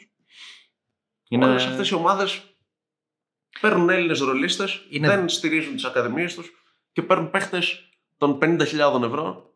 Παίρνουν, έχουν 6 Έλληνες και 6 ξένους και παίζουν 30 λα- και 32 λεπτά οι ξένοι και οι Έλληνες όσο απομένουν. Πρώτα απ' όλα. Δηλαδή, είναι ένας συνδυασμός πραγμάτων. Για μένα θα έπρεπε κανονικά να μην υπάρχει ο περιορισμός 6 και 6, να μπορείς να πάρεις απεριόριστους ξένους. Η μο- Ο μόνος περιορισμός που θα έπρεπε να υπάρχει θα είναι να χρησιμοποιείς παίχτες από την ακαδημία σου. Να υπάρχει δηλαδή ένα όριο ότι πρέπει να χρησιμοποιείς δύο παίχτες κάτω των 21. Και αυτοί οι δύο να έχουν και ένα πλαφόν χρόνου συμμετοχής. Αλλιώς υπάρχει κύρωση. Πώς υπάρχει στην Τουρκία ότι, κα- ότι πρέπει πάντα να υπάρχει ένας Τούρκος παίχτης στην πεντάδα; Και τι βγάλανε οι Τούρκοι; Δεν έχει σημασία τι βγάλανε. Οι Τούρκοι, Νομίζω η λογική είναι πιο πολύ να οι βελτιώσει. Τούρκοι είναι και μπασκετικά γράμματοι, είναι ανορθόγραφοι. Δηλαδή δεν υπάρχει. Η Τουρκία είναι πιο πίσω στο κομμάτι είναι, της είναι πιο εξέλιξης. πίσω, αλλά παρόλα αυτά βλέπεις ότι οι μικρές εθνικές της Τουρκίας σιγά σιγά αρχίζουν Έχει και. κάποια φοβερά ταλέντα, είναι γεγονός αυτό. Και διαχρονικά. Να, να θυμηθούμε ότι είχε, ήταν, είχε, ήταν φιναλίστ του Παγκοσμίου του 2010. Έτσι. Η Τουρκία. Ναι. Βέβαια, Με το μεγάλο εντάξει, Τούρκο. με, την, ε, με τη Σερβία είχαν γίνει τα τέρατα. Ίσως είναι, Λόγω ίσως, Τούρκο, λέει. ίσως είναι, ίσως είναι η μεγαλύτερη σφαγή όλων των εποχών. Εντάξει, εν πάση περιπτώσει, ξεφεύγουμε. Ε, Μια και ανέφερες στη Σερβία. Ε, Εσύ την ανέφερες. Α, εγώ την ανέφερα. ε, η Σερβία, ε, μια και την αναφέραμε, η οποία ήταν και η φιναλίστ του φετινού μου τον μπάσκετ και μάλιστα με τρανταχτές απουσίες. και μιας και το λες αυτό, πάμε και λίγο στη, να δούμε λίγο Ναι. στο- το υπόλοιπο μου τον μπάσκετ. Ναι, βέβαια. Να το φέρω και λίγο σε αντιπαραβολή με το δικό μας και να προχωρήσουμε. Ε, υπάρχει ένα δίπολο Ερυθρό Αστέρα Παρτίζαν, ε, το οποίο έχει φτάσει σε σημεία ε, να υπάρχουν ρήτρες μεταξύ των οπαδών των οργανωμένων και της διοίκησης της ομάδας ότι ξέρεις τι, έχεις πάρει ήδη δύο παίχτες που έχουν αγωνιστεί στο παρελθόν στην Παρτίζαν, ας πούμε, διοίκηση του Ερυθρού Αστέρα. Δεν παίρνεις άλλον για τα επόμενα χρόνια. Έχει, η κόντρα είναι σε αυτό το επίπεδο. Ε, η τρέλα τους είναι στο επίπεδο ότι ακόμα να διακόπτονται τελικοί επειδή πέφτουν αντικείμενα. Θα μου πεις, είμαστε καλύτεροι. Εντάξει. Μου αρέσει, το, το είπες με έναν τρόπο λες και δεν το έχουμε ξαναζήσει. εδώ Ναι, πέρα. σωστό. Ε, θέλω να πω ότι δεν απέχουν πολύ από εμάς και να σου πω την αλήθεια, μου του θεωρώ και σε κάποια πράγματα λίγο χειρότερους από εμάς. Ε, τους... Τα λέμε όλα αυτά ενώ ο τελευταίος Ναι, ναι. χρονικά τελικός που έγινε διακόπη ακριβώς για αυτούς τους λόγους. Αλλά... Αυτό, αυτό είναι γεγονός. Αυτό είναι γεγονός. Ε, ωστόσο, έχουμε δει και επεισ- ακόμα και τώρα βλέπουμε Εντάξει, επεισόδια. είναι χειρότερη. Είναι, είναι λίγο χειρότερη. Αν και οι Σέρβοι, να ξέρεις ότι είναι Ερυθρός Αστέρας Παρτιζάν. Τίποτα άλλο. Δεν υπάρχουν οργανωμένοι παντού. Ε, Ναι, ε, εντάξει. ενώ εδώ πέρα έχει οργανωμένους μέχρι και, ο, και η κάτω τραχανοπλαγιά. και μπορεί να βρεθούν πέντε. Ε, ε, πέντε ούλτρας οι οποίοι θα ονομαστούν ούλτρας green ε, κάτω τραχανοπλαγιά οι οποίοι ε, φοράνε τα full face τους ότι κουμάντο εδώ μόνο εμείς και τραμποκίζουν οπαδούς α- Τις άλλων. άλλο τραχανοπλαγιάς. Έτσι, Εδώ μόνο τραχανοπλαγιά. αυτά υπάρχουν. Στη στη Σερβία δεν υπάρχουν αυτά. Εντάξει, δεν είναι και το πρόβλημα όμως, γιατί ουσιαστικά η μεγάλη κόντρα είναι το δίπολο πάλι. Το όπως, δίπολο, όπως ναι. και εδώ. Ναι. Και παρόλα αυτά δεν το αφήνουν παιδιά αυτό να μπει στην εθνική. Η εθνική τους ομάδα είναι, την, την έχουν εικόνισμα. Είναι πρώτα εθνική και μετά ερυθρός αστέρας, ας πούμε, οι, οι Ultras εκεί οι αντίστοιχοι. Ναι. Έτσι. Δεν το αφήνουν δηλαδή αυτό το πράγμα τώρα να κάνει το. να, να τους καταστρέψει το μπάσκετ συνολικά. Έχουν χίλιες δύο παθογένειες, έτσι. Ακο- Και, και οι ομάδες τους ουσιαστικά είναι χρεωμένε μέχρι το λαιμό αυτές οι δύο που αναφέραμε. Ο ο Ολυμπιακός και ο Παναθηναϊκός είναι σε πολύ πιο υγιή οικονομική κατάσταση. Και χωρίς ο Ολυμπιακός και ο Παναθηναϊκός να έχουν και τις ε, διευκολύνσεις που δίνει η Σερβική κυβέρνηση στον Ουσιασ- Ερυθρό και την ουσ- Παρτιζάν. ουσιαστικά Γιατί τις έχει- αν ο Βούτσης δεν τους είχε δώσει όλα αυτά που, τα, που τους δίνει τα τελευταία χρόνια, θα ήταν διαλυμένε. Δεν θα μπορούσαν να σταθούν στην Ευρωλίγκα. Με Επουδενή. τίποτα, με τίποτα. Και ουσιαστικά δεν είναι βιώσιμο και αυτό, γιατί σε λίγο, γιατί σε λίγο δεν θα μπορούν να σταθούν. Έτσι όπως πάει. Αλλά τουλάχιστον ο κόσμος είναι εκεί για την ομάδα. Τη στηρίζει. Εδώ πέρα, αν αστοχήσει παίχτη του Παναθηναϊκού, φέρει πίσω σε ένα νικητήριο σουτ ή του Ολυμπιακού αντίστοιχα, το Twitter θα αφηνιάσει, παιδιά. Θα γίνει τη τρελή. Ναι, είναι μια πραγματικότητα. Αυτό το πράγμα δηλαδή δεν, μπορώ, δεν, μπορούμε να το, κα- δεν μπορούμε να λεγόμαστε ελληνικό μπάσκετ. Δεν είμαστε ελληνικό μπάσκετ. Είμαστε Ολυμπιακό μπάσκετ ή Παναθηναϊκό μπάσκετ. Δεν μπορεί, να, δεν δεν μπορεί να συνεχίσουμε να λειτουργούμε έτσι. Πρέπει να αλλάξει μυαλά και ο κόσμος για να προχωρήσουμε. Και κλείνει το κεφάλαιο της Εθνικής με την είδηση που υπήρξε το ότι ο, Ιτούδης, ο Δημήτρης Ιτούδης δεν θα συνεχίσει να είναι ομοσπονδιακός τεχνικός τη ομάδα. Δεν υπάρχει τίποτα το επίσημο, ωστόσο το ρεπορτάζ είναι ξεκάθαρο. Την έχασε ο ίδιος την μπάλα. Θα πω εγώ. Σε ακούω. Ε, είναι, νομίζω το θέμα είναι η διαχείριση παιχτών, όχι, όχι οι προπονητικές τωρετέ. Προπονητικά μια χαρά είναι ο Ιτούδης. Νομίζω, ναι. ο οποίος Ιτούδη, ε, για παράδειγμα, νομίζω κατέ, κατέθεσε διαπιστευτήρια προπονητικής και ευφυία στη σειρά Ολυμπιακός Φενέρ. Ειδικά στα τέσσερα πρώτα παιχνίδια. Ήταν εκπληκτικός. Το ξέραμε νομίζω ότι. Ε, καλά, δεν, είχε κανείς, ε, αμφι- δεν αμφισβητούσε κανείς την ε, αξία του Ιτούδη, αλλά στην, ε, στη σειρά Ολυμπιακός Φενέρ, εγώ έπαθα πλάκα. Τον ξεζούμισε τον Μπαρτζόκα για τέσσερα παιχνίδια, αναλογικά με το τι κατέβαζε ο ένας και το τι κατέβαζε ο άλλος, σε τι momentum ήταν ο ένας, σε τι momentum ήταν ο άλλος. Ο Ιτούδη Δεν συμφωνώ πολύ εδώ. δεν πειράζει. το ότι στο γήπεδο που παρουσιάστηκε καλύτερη φαινέρα από ό,τι περίμενα δεν σημαίνει ότι ντε και καλά νίκησε ο Ιτούδης στον Μπαρτζόκα. Ουσιαστικά πιο πολύ το μυαλό του Γόκαπ νίκησε ο, ο Ιτούδης, αλλά ναι, εντάξει. Δεν νίκησε τον Ούτως ή άλλως δεν, είναι Μπαρτζόκα, καν, νίκησε τον Walker. δεν είναι καν της επικαιρότητας. Πάντως αυτό που θέλω να πω για τον Ιτούδη είναι το εξής. Ε, αν υπάρχει μία ένσταση, αυτή μπορεί να είναι πέρυσι στο Eurobasket το γεγονός ότι παίζαμε λίγο σε ξέφρανο ρυθμό, είναι η αλήθεια. Ε, δεν το έχουμε συνηθίσει αυτό σε ελληνικό μπάσκετ σε καμία των- των περιπτώσεων. Και επίσης τα μάτς πολλές φορές τα knockout για το οποίο προετοιμαζόμασταν καθότι θεωρούσαμε αυτούς ε, ομάδα μεταλλίου σίγουρα, ε, κρίνονται στο αυστηρό 5-5. Πολλές φορές τα, αυτά τα παιχνίδια. Ωστόσο, ε, αυτό εντάξει, καταρρύπτεται γιατί πρώτα απ' όλα είχε το, είχε το Γιάννα το κούμπο που είναι το απόλυτο, το απόλυτο όπλο στο ανοιχτό γήπεδο. Ο Καλάθι είναι φοβερός στο ανοιχτό γήπεδο ως ε, playmaker. Και, και επί της ουσίας το μάτι που χάσαμε το χάσαμε σε πολύ ανοιχτό ρυθμό από τους Γερμανούς. Δηλαδή, ακόμα και αυτό Βέβαια, ένας αστερίσκος μπορεί να είναι. Δεν μπορεί να το καταλογίσει στον Ιτούδη. βέβαια είδαμε ότι οι, τους Γερμανούς καλά καλά οι Αμερικάνοι δεν μπόρεσαν να τους κάνουν καλά στο ανοιχτό γήπεδο. Ε, ναι, εντάξει, και αυτό δεν θέλω να το πω. ρε παιδί. ξέραμε. Πραγματικά δεν το ξέραμε. Δεν τους περιμέναμε τόσο δυνατούς τους Γερμανούς. Αυτό είναι γεγονός. Αν, εν πάση περιπτώσει, τοποθε- λέω το εξής, ότι ίσως να μπορεί να μπει αυτός ο αστερίσκος, αλλά και πάλι το έξτρα είναι αστείο να το συζητάμε. Επί της ουσίας. Γιατί, καθ- γιατί κρίνουμε καθαρά και το αποτελέσματος. Δεν μπορούσαμε να έχουμε πέσει στην Πολωνία, ρε παιδιά, και να είμαστε στους τέσσερις. Και να τύχει να είναι και σε καλύτερη βραδιά μετά ο Σλούκας με τον Καλάθη, π.χ. στο ματς, ε, το, στον ημιτελικό, και να νικήσουμε και τη Γαλλία, η οποία ειρήσθω εν παρόδω δεν βλεπόταν ούτε πέρυσι.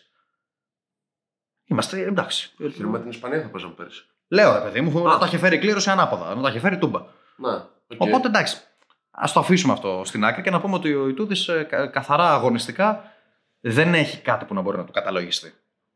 Οκ, Σου λέω και πάλι. Και σου αφήνω να πεις. δεν, του, δεν του καταλογίζω τίποτα αγωνιστικά. Μμμ. Του καταλογίζω, το μόνο που του καταλογίζω αγωνιστικά είναι ότι φάγαμε 9 στα 9 τρίποντα από τους Λιθουανούς και από τους Γερμανούς πόσα είχαμε φάει πάλι είχαν ξεκινήσει με 11 στα 13. Είχαν ένα τρελό νούμερο τέλος πάντων. Ε, Του καταλογίζω λοιπόν αυτό το οποίο είναι θέμα παθητικότητας της άμυνας και ο τρόπος με τον οποίο προσέγγισε το μάτς. Εντάξει, είναι και θέμα υλικού μωρέ. Δηλαδή, εντάξει, στα ελεύθερα τρίπο, στα στα τρίποντα των Λιθουανών για να μην είναι μόνοι τους, όσο είχαν ε, κουράγια, βγαίνανε. Οι παίχτες από ένα σημείο και μετά το ένστικτο μίλησε στο ότι καλύπτουμε τη ρακέτα. Α πούμε. Τέλος πάντων, του καταλογίζω όμως το, το γεγονός ότι δεν μπόρεσε να διαχειριστεί τους παίχτες, Ω Μάλιστα. προσωπικότητες. τις προσωπικότητες πρώτον και Μμμ. δεύτερον παίχτες τους οποίους τους είχε στη Φενέρ. Δηλαδή το να έχεις πάρει τον καλάθι στην Φενέρ Μπαχτσέ, να είσαι και ομοσπονδιακός του προπονητής και προπονητής στην ομάδα διασυλλογικά Και τον είχες και τον και καλά τον και πριν είχες χρόνια. και στον Παναθηναϊκό παλιά. Και έχεις μια άριστη σχέση. Και καταφέρεις να τα σπάς με τον καλάθι. Ε, και τελικά να μην μπορείς να τον πείσει να έρθει για την εθνική που σου είναι υπεραπαραίτητος. Παρασκήνιο, μυρίζομαι. Τι παρασκήνει. Λόγω Ιτούδη δεν ήρθε ο Καλάθη. Γιατί όχι; Εντάξει, ρωτάω, ρε παιδί μου. οκ, δεν το, εγώ, εγώ δεν έχω κάποια τέτοια πληροφόρηση. Γι' αυτό το, γι αυτό το ρωτάω. Δεν ξέρω, δεν ξέρω ποιος είναι ο πραγματικός λόγος που δεν ήρθε ο Καλάθης. Θα μου Αλλά πει ότι ο- μπορεί να χρειαζόταν λίγο ψηστήρι ακόμα και να έλεγε Όταν, ναι. όταν ένας, προπονη... όταν ένας παίχτης τον εμπνέει ο προπονητής, νομίζω ότι και επειδή κιόλας ο Καλάθης πάντα ήταν πάρα πολύ συνεπής με την εθνική, Μα- μόνο το, μόνο το 13 δεν είχε κατέβει. Αν δεν είχε σκοπό να κατέβει, θα το είχε πει πολύ νωρίτερα. Η, Θα βέβαια, το είχε ανακοινώσει πολύ η νωρίτερα. Ομοσπονδία αναφέρει βέβαια το ότι το ξέραν και ο Ιτούδης το είπε αργότερα σε δηλώσεις του ότι το ξέρανε καιρό για τους παίχτες που δεν θα έρχονταν. Α πούμε τώρα, είχε γίνει λίγο χαμός με την ελληνοποίηση του Walkup. Ε, αλλά α- α- ε, οι πληροφορίες τουλάχιστον και όσα έχει πει ο, ο Δημήτρης Ιτούδης αναφέρουν το ότι μάλλον από τότε ξέραν ότι ο Ντόρση δεν προτίθεται να παίξει. Ας πούμε. Αν ισχύουν, επαναλαμβάνουμε, αν ισχύουν τώρα Ο αυτά οποίος που, αυτά που Ντόρσεϊ, λέγονται. ο οποίος Ντόρσεϊ, και αυτός ήταν παίχτης του Ιτούδη, Ναι, βεβαίως. και είχαν άκιστες σχέσεις με τον Ιτούδη. Έτσι. Με Και αποτέλεσμα... θα παραμείνει παίχτη του Ιτούδη. Αυτό είναι το Με ωραίο. αποτέλεσμα, ναι, γιατί δεν, ε, δεν τον αφήνει η Φενέρ να πάει αλλού. Ναι, Αυτό είναι άλλο θέμα. Αλλά ο, ο Ντόρσεϊ, σου θυμίζω ότι στους ε, τελικού. Όχι, δεν ήταν τελική. Στα playoff της Τουρκίας. Στους ημιτελικούς με την ΕΦΕΣ δεν έπαιξε παιχνίδι. Εντάξει, ποιον ξένο θα άφηνες έξω για να βάλεις τον Τόρση Ε, σε αυτή την ομάδα. καλή ερώτηση. Αλλά άφησε τον Ντόρσεϊ. Αυτό είναι, αυτή είναι η πραγματικότητα. Ναι, Ότι τον οποίο απέκτησε και με. άμα δεν ήθε- μπορείς τον να ήθελε το διαχειριστείς. καλοκαίρι. Άμα δεν μπορείς να διαχειριστείς τον διπλό σου ρόλο. Ομοσπονδιακός τεχνικός και ομοσπονδιακός σε μία ομα... ε, και προπονητής συγγνώμη, σε μία ομάδα Ευρωλίγκας. Είναι διπλός ο ρόλος του Ιτούδη. Αν δεν μπορείς να διαχειριστείς παίχτες τους οποίους τους έχεις και στη μία ομάδα και στην άλλη και ενδεχομένως σε κάποια ομάδα από τις δύο πρέπει να τους αδικήσεις, να τους πικράνεις, να τους στεναχωρήσεις, μην το κάνεις. Μην παίρνεις παίχτες της εθνικής στην FNR. Γιατί είναι σαν να με τη μία σου δουλειά να υπονομεύεις την άλλη. OK, okay, ναι, αν, το δεις, αν τα δεις ως συγκοινωνούντα δοχεία, θα Μα, μπορούσε. μα είναι συγκοινωνούντα δοχεία. Εντάξει, να πούμε όμως εδώ και, το, και του στραβού το δίκαιο. Να το πω έτσι λίγο, κάνω το δικηγόρο του διαβόλου τώρα. Κάντε το, βγήκε, βέβαια. βγήκε η Φενέρ, πήρε το Wilbekin, ας πούμε. Βγήκε στην αγορά για ένα γκαρντ προφανώς. Μπας και, τον- μπας και του βάλει λίγο μυαλό μες στο κεφάλι του και όντως με τον Καλάθη τα πηγαίνανε πολύ καλά το πρώτο δίμηνο. Ναι. Ε, μέσα στο γήπεδο θέλω να πω. Το αποτέλεσμα ήταν πάρα πολύ καλό. Δεν νομίζω ότι υπήρχε διαθέσιμος κάποιος άλλος γκαρντ πέραν του Καλάθι τότε. Στην αγορά της Ευρωλίγκας. Ε, με τον Ντόρσε υπάρχει. ε, Με, με τον Ντόρσε αυτό πραγματικά μου κάνει μεγάλη εντύπωση. Δηλαδή η ομοιότητα με τον Wilbekin δεν μπορείς να πεις ότι δεν υπάρχει ως ε, παίχτη. Και με την παρουσία δε και του Καλάθι, ο οποίος θέλει τόσα λεπτά συμμετοχής. Παρ' όλα αυτά βγήκε στην αγορά το καλοκαίρι να πάρει τον Ντόρσε επιθετικά και με πολύ μεγάλο ποσό, μεγαλύτερο από αυτό που του πρόσφερε ο Ολυμπιακός. Και με το που βρήκε την ευκαιρία μες στη χρονιά τον πήρε πάλι. Δηλαδή. Και, και έχοντας πάρει ενδιάμεσα και τον Κάρσεν Έντουαρντς. Δηλαδή, δεν ξέρω πώς είχε στο μυαλό του. Εντάξει, θα μου πείτε στα playoff έπαιξε, οκ, επειδή τραυματίστηκε ο Γουίλμπεκιν. Αλλά εντάξει, δεν γίνεται ο σχεδιασμός με βάση κάποιους τραυματισμούς. Αυτή η περίπτωση είναι όντως λίγο περίεργη. Αλλά ο Ντόρσεϊ είχε και τους λόγους του που δεν έπαιξε στην εθνική, που εντάξει, δεν νομίζω ότι ήταν θέμα έμπνευσης από τον ε, προπονητή. Ο άνθρωπος ήθελε να είναι δίπλα στην έγκυο κοπέλα του, σύντροφό του, δεν ξέρω τι είναι. Ε, και εντάξει, ποτέ δεν συνδέθηκε και τρομερά με την εθνική Ελλάδος, έτσι. Πέρυσι, βέβαια, είχε παίξει, φαινόταν πολύ ψημένος στο, στο Eurobasket. σω και η παρουσία τότε το κούμπο να βοηθάει σε αυτό. Να βοήθησε σε αυτό. Εντάξει, η παρουσία του. Καλά, υπάρχει παρασκήνιο, παρασκήνιο και με τον Αντιτοκούμπο. Αυτό Αλλά- ναι. Εντάξει, ε, παρασκήνιο. Κάποια πράγματα είναι δημόσια. Οι, οι δηλώσεις του, του Ιτούδη στο Basket News. Το λιθουανικό. Ναι. Ε, Απλώς το θέμα είναι ότι αν πιάσουμε και το θέμα Αντιτοκούμπο θα πλατιάσουμε υπερβολικά πολύ. Ναι, εντάξει. Και πέρα από εμάς τους δύο και, ε, που μιλάμε εδώ πέρα, υπάρχει και ένας άνθρωπος από πίσω ο οποίος μετά έχει να κάνει το edit και μας κοιτάει λίγο στραβωμένος, λέει άντε τελειώνεται, έχεις σηκώσει χέρια, σταυροκοπιέται. Σταυροκοπιέται. Σταυροκοπιέται. θα, θα κάνουμε μια άλλο νυχτία μια μέρα. Θα ανοίξουμε live για να μην χρειάζεται να γίνει. edit. Live, θα, κάτσουμε, μόνο. θα κάτσουμε 6 ώρες. Μα ε, τέλος πάντων, γενικότερα καλό είναι Εσύ συμφωνείς λοιπόν με την ε, απόφαση της ε, Ομοσπονδίας για να το κλείσουμε; 100%. Ωραία. Και θα συμφωνήσω 110% αν ο επόμενος προπονητής είναι ο Σπανούλης. Δεν βλέπω άλλον αυτή τη στιγμή. Του Φερόπουλου. Δεν προπονητής είπα. Όχι, αυτό σε παρακαλώ το κόψω. σε παρακαλώ. Δεν θα κοπεί τίποτα. Αυτό δεν χρειάζεται. Αυτό Δεν δεν θα χρειάζεται. κοπεί ρε. Πάμε να πάμε ξύλο. Ε, Εντάξει, όχι, το να τον αδικήσει Φερόπουλο. Για τέτοιε διοργανώσει που πρέπει να τους παθιάσει είναι το καλύτερο του. Νομίζω. Τέλος πάντων, ε, για μένα ο Σπανούλης είναι ο ιδανικός. Το ακούω. το Βάσει ακούω. προσωπικότητας. Ε, βάσει, με, του, με τον αστερίσκο της ε, βάσει απουσία του τι εμπειρία. έχει πετύχει με την εθνική. Σωστό. Έτσι. Με Ο αστερίσκο. ίδιος ξέρει καλά, ξέρει σαν παίχτης, δηλαδή άμα το δεις και, ε, και σαν παράδειγμα διαχρονικά, είδε πώς ήταν ο Γιαννάκης με την εθνική σαν παίχτης και πώς ήταν σαν προπονητής. Μόνο αυτός πέτυχε. Και ένας εξαιρετικός παραλληλισμός που μπορεί να γίνει εδώ είναι το γεγονός ότι και ο Γιαννάκης δεν είχε ιδιαίτερα διαπιστευτήρια όταν ανέλαβε την εθνική Ελλάδα. Καλά, ούτε μετά είχε. Δηλαδή ο Καλάθη Ναι, εντάξει, οκ. ο Καλάθης ουσιαστικά ποτέ δεν ήταν ε, Ο το Γιαννάκης. προπονητή. Πώς ήταν, τι είπα; Καλά. Καλά, ναι. Ο, Καλά, ο Γιαννάκης ε, δεν έγινε ποτέ αυτό που περιμέναμε ότι θα γίνει. Ναι, ναι. οκ. Και μετά τον Ολυμπιακό κιόλας, καμία δουλειά που ανέλαβε. Μόνο στην Κίνα που πήγε, αλλά εντάξει. τώρα Και οι Κίνα Κινέζοι- τώρα. Ε, Δεν πήγε- υπάρχει. Οι Κινέζοι φέτος είχαν τον Τζόρτζεβιτς και αυτό από μόνο του Δεν μιλάει. υπάρχει, για- ε, τα, τα λέει όλα. Μα, Ναι. μα ούτε με την Κίνα τα πήγε καλά. Ναι, αυτό λέω. Ρε, παιδί μου, εντάξει. Πουθενά δεν πήγε καλά, ούτε στη Λιμόζ.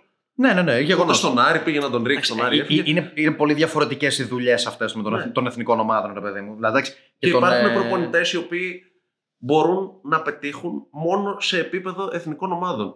Π.χ. Ποτσέκο, τον βλέπεις εσύ σε σύλλογο να διαχειρίζεις τον Ποτσέκο; Για λίγο δεν τον είδαμε στον Παναθηναϊκό. βλέπεις εσύ τον Ποτσέκο άνθρωπο που μπορεί να διαχειρίζεται προσωπικότητες επί ένα χρόνο χωρίς να σφαχτεί με όλους. Έχω την Για εντύπωση. ένα ότι- τουρνουά να τους πορώσει λίγο είναι τέλειος. Αλλά μέχρι εκεί. Έχω την εντύπωση ότι θα φύγει με υπέρταση αυτός, άμα, παίξει, άμα κάτσει μια χρονιά σε σύλλογο. Λοιπόν, Ειδικά με πίεση. Λοιπόν, ναι, άρα λοιπόν ε, το θέμα του προπονητή, του Ομοσπονδιακού, το, το μακάρι να λύσαμε. είναι ο Σπανούλης. Ωραία. Θα το συζητήσουμε εν ευθέτω χρόνο αυτό περισσότερο. Ε, Πάμε να πούμε και μια κουβέντα λίγο για τους, ε, για τους υπόλοιπους του μοτομπάσκετ. Εντάξει, Έχουμε πει σποραδικά κάποια πράγματα. Πα- Πάμε λίγο να... Εντάξει, σποραδικά το μόνο που θα πω ε, είναι ότι δεν έχει κλείσει, δεν έχει γεφυρωθεί τόσο πολύ το χάσμα όσο λένε μεταξύ Αμερικής και... Μάλλον δεν, έχει πέσει- δεν έχουν Όπα. πέσει τόσο οι Ηνωμένες Πολιτείες. Όπα. Έχει ανέβει λίγο το επίπεδο κάποιων ε, Αυτό. ομάδων Ε, της ε, Ευρώ- ε, Δεν ε, έχει γεφυρωθεί το χάσμα NBA του με- NBA με Ευρώπη, γιατί NBA τα κάνουν όλα. Μπράβο. Αυτό, αυτό- εκεί ήθελα να καταλήξω. Ε, το, το, το NBA με την Ευρώπη δεν θα, θα γεφυρωθεί. Γιατί είτε είναι ο κορυφαίος παίκτης Ευρωπαίος είτε είναι Αμερικανός, αυτός θα παίζει στο NBA. Και εκεί αυτό είναι θα θέλει- δεδομένο. Και εκεί θα θέλει να πάει έτσι. Έτσι, καλά, δεν το συζητάμε. Αυτό είναι δεδομένο. Αλλά Αμερικής με Ευρώπη, εγώ θεωρώ ότι έχει γεφυρωθεί. Όταν βλέπεις τις ΗΠΑ να κατεβαίνουν και να ζορίζονται για 35 λεπτά με το Μαυροβούνιο, ε, ε, ε, κάτι έχει αλλάξει. Το έθεσα, το έθεσα λάθος. Αλλά και από το Μαυροβούνιο, ουσιαστικά ποιος έκανε τη μεγαλύτερη ζημιά στην Αμερική, ο Βούτσεβιτς. παίχτες Πού παίζει που- ο Βούτσεβιτς, Παίχτης που, μπο- franchise player στο NBA είναι. παίχτης που μπορεί να κοντράρει τους Αμερικανούς, εννοείται πως θα παίξει στο NBA. Δεν το συζητάμε αυτό. Αλλά η- το ευρωπαϊκό μπάσκετ ως Εντάξει, ιδέα, ως ναι, οκ. λογική. Γιατί η, εντάξει, η μεγάλη διαφορά ήταν κυρίως σωματικά. Οι άνθρωποι ήταν, είχαν τρομακτική αθλητικότητα και είχαν και τεχνογνωσία, δεν το συζητάμε. Στην Ευρώπη, ως τεχνογνωσία και ως τακτική επάρκεια και να είχαμε, δεν έφτανε για να γεφυρώσει το χάσμα. Νομίζω έχουμε φτάσει στην εποχή που έχει γεφυρωθεί όμως. Σε, ένα μεγάλο- σε ένα κάποιο βαθμό. Ναι. Αν και η Αμερική θα παρέμενε φαβορή αν κατέβαζε τους καλύτερους διαθέσιμους. Ποιοι είναι οι καλύτεροι διαθέσιμοι; Οι καλύτεροι διαθέσιμοι. Πήγαινε κάτω των 30 όμως, γιατί πάνω από 30 ουσιαστικά δεν πάνε. Κανένας τους. Ποτέ δεν έχει πάει πάνω. από- Μόνο ο Kobe Bryant πήγε το, το 2008. Ήταν, το- ήταν 30. Μην πω και μπαρούφ. Τέλος πάντων. Ε, όχι. Ε, ήταν εκεί στα, στα 30. Πήγε και το 12 νομίζω ο Kobe έτσι κι αλλιώς, οπότε εντάξει. Ε, σκ- σκέψου τους πιο νέους. Γιατί ο Ντουράντ όταν ηγήθηκε της ε, της ομάδας των Ηνωμένων Έτσι, εγώ σου Πολιτειών μιλάω- πρώτη εγώ φορά σου ήταν το μιλάω- 2010. Εγώ σου λέω τώρα να, να πήγαινε ας πούμε ο Irving, να πήγαινε ο Tatum. Ο Tatum είναι κάτω των 30. Ο Tatum, ο ναι. Jaylen Brown, ο Smart, δηλαδή η τριανδρία των Celtics. Εντάξει, ο Smart. OK. Από αυτούς που πήγανε, Έχουν καλύτερα γκαρντ, θέλω να πω από το Smart, εντάξει. Δεν νομίζω ότι θα άφηνε απ' έξω τον, ε, τον Halliburton ή τον Reeves για να πάει ο Smart. Θα μου πεις βέβαια αυτοί οι αμυντικοί εξολοθρευτές εκεί βοηθάνε. Τέλος πάντων. Ε, ε, ο Brown και ο, ο Brown, ο Tatum, ο ο Middleton ενδεχομένως. Ο Middleton είναι πάνω από 30 και, με- και, με, και με γόνατα πλέον που δεν τον ακολουθούν. Οπότε δεν πιστεύω ότι υπήρχε περίπτωση. Ο Μπούκερ θα μπορούσε να έχει πάει. Μπούκερ θα μπορούσε να έχει πάει. Και νομίζω τελειώνει εκεί. Ο- Εντάξει. οκ. Δεν υπήρχε ομάδα που. Δηλαδή η μόνη ομάδα που είχε λιγότερες απουσίες σε αυτό το επίπεδο ήταν η, ήταν η Γερμανία επί της ουσίας. Που και πάλι δεν πήγε ο Μάξι Κλίμπερ, έτσι. Ναι. Εντάξει, ποτέ δεν έχει πάει, αλλά σ- σκοτώθηκε και με το Σρέντερ στα social. Αλλά θέλω να πω, ρε παιδί μου, το ότι εντάξει, δεν, δεν στείλαν τα τσικό οι Αμερικάνοι, μην τρελαθούμε κιόλας. Όχι, το, δεν λέω ότι στείλαν τα τσικό. Ε, σου λέω και πάλι. Τώρα το ότι δεν βγάζουν ψηλούς δεν βγάζουν, είναι γεγονός αυτό. Έχουν πρόβλημα εκεί. Δηλαδή και ο Jackson που κατέβηκε και θεωρούταν ο βασικός και, σου λέει, και θεωρητικά για FIBA basketball θα ήταν ο ιδανικός ψηλός γιατί είναι πλήρης. Εντάξει, τεσάρι είναι. Ε, από εκεί και πέρα, να πούμε λίγο ότι ε, εκπληκτική Γερμανία. Απίστευτο. Εκπληκτική Γερμανία, μπασκετάρα. Ε, βέβαια, πώς, αλλιώς, πώς, πώς θα είχε γραφτεί η ιστορία αν είχε βάλει το τρίποντο Bertans, αλλά Ήταν ξεκάθαρο νομίζω το χειρότερό τους ματς στη διοργάνωση αυτό με την ε, Λετωνία. Ε, δηλαδή διαφορά. και, και άμυνες με αλλαγές και όλα αυτά την μπέρδεψαν πάρα πολύ. με διαφορά το χειρότερο. Βέβαια, αλλά- εντάξει, να βάλουμε και τη συγκυρία στη μέση το ότι αν ήταν καλά ο, Βάγνερ, ο Φραντς Βάγνερ δεν θα είχε θέμα. Εντάξει, και αν ήταν καλά ο Μπορζίνγκης από την άλλη και έπαιζε.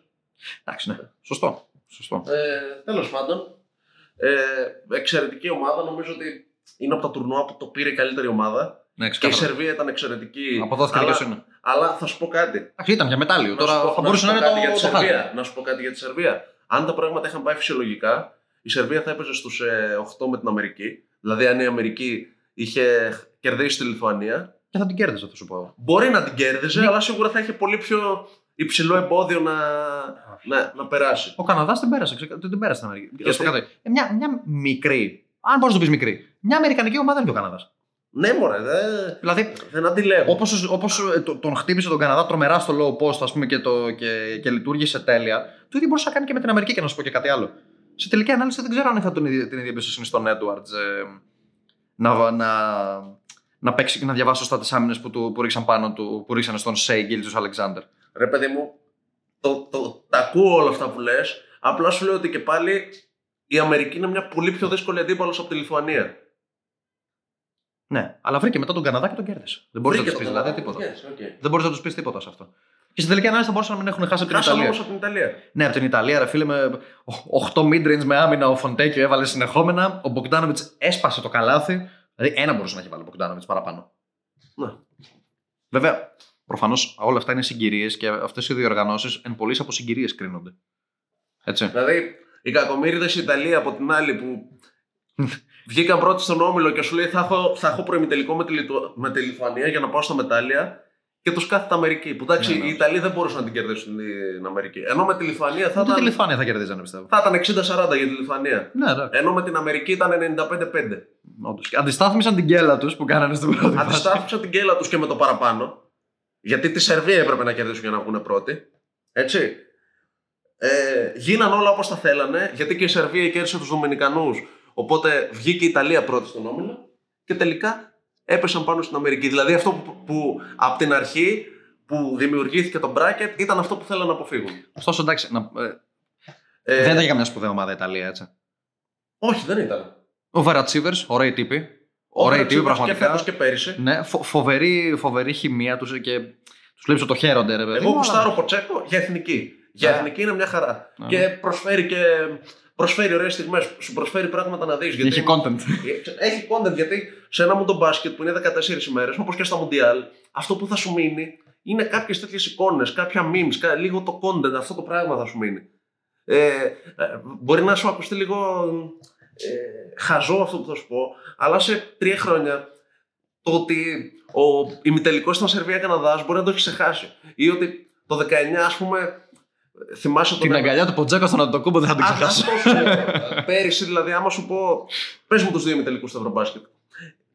Τους θυμάσαι, κατευθείαν. Θα, σου- θα σε πάρει 10 δευτερόλεπτα να το πεις. και ενδεχομένως σε, σε 10 χρόνια το ότι τον ημιτελικό Γαλλία-Πολωνία να μην τον θυμάσαι με τίποτα. Ε, τον Μποτσέκο δεν θα τον ξεχάσεις. Ισχύει, είναι γεγονός αυτό. Λοιπόν, αυτό ήταν το πρώτο και τελευταίο podcast για το μου το μπάσκετ. Το πρώτο podcast όμως γενικά. Το ότι είναι το πρώτο podcast, κρατήστε το γιατί έρχονται Γιατί πολλά. έρχονται πολλά. Θα είμαστε εδώ σε μία βάση περίπου μια φορά την εβδομάδα. Ε, Όποτε θέλουμε σε τελική. ανάλυση. όποτε θέλουμε, εντάξει. Άμα για δύο εβδομάδες η επικαιρότητα δεν μας έχει δώσει τίποτα, μπορεί να μην κάνουμε podcast. Να σας αφήσουμε και Α, θα τα αν ξεκουραστείτε. μας δίνει συνέχεια πράγματα, μπορεί να κάνουμε και δύο φορές την εβδομάδα. Ε, θα είμαστε εδώ. Έχουμε να πούμε για Basket League, για Ευρωλίγκα, για Champions League του μπάσκετ. Γενικά, εδώ θα συζητάμε οτιδήποτε έχει να κάνει με μπάσκετ. Όταν έρθει εκτός- η ώρα για, για τα εκτός- προολυμπιακά. εκτός ενδεχομένως πολύ λίγων εξαιρέσεων ε, αν είναι κάτι ε, τόσο ε, αξιοσημείωτο να κλείσω με το εξής. Ε, Έκανες την εισαγωγή, μπορώ να κάνω το φινάλε. Παρακαλώ. Ε, Άμα είναι να κάνεις το φινάλε, πρέπει να πω δύο, δύο διαδικαστικά. πες τα διαδικαστικά. Ε, Δώστε ένα like, ένα follow. Πείτε, το, πείτε σε κάποιον φίλο σας, μιλήστε του, ξέρω εγώ, ότι άκουσα ένα podcast και μου άρεσε. Ε, να γίνουμε λίγο περισσότεροι, να έχουμε και τα σχόλιά σας. Και να μην σας άρεσε και να, να θέλετε να πείτε, μπείτε, πες να ακούσεις τι βλακίες λένε αυτοί, ακόμα και αυτό Ευπρόσδεκτο διαφήμιση είναι. είναι. Ευπρόσδεκτο είναι σε τελική ανάλυση, ναι, και, και, κα- και αν υπάρξουν κάποια στιγμή και πολλά σχόλια ή πο- ή απόψεις δικές σας, μπορούν να συζητηθούν και εδώ, εννοείται.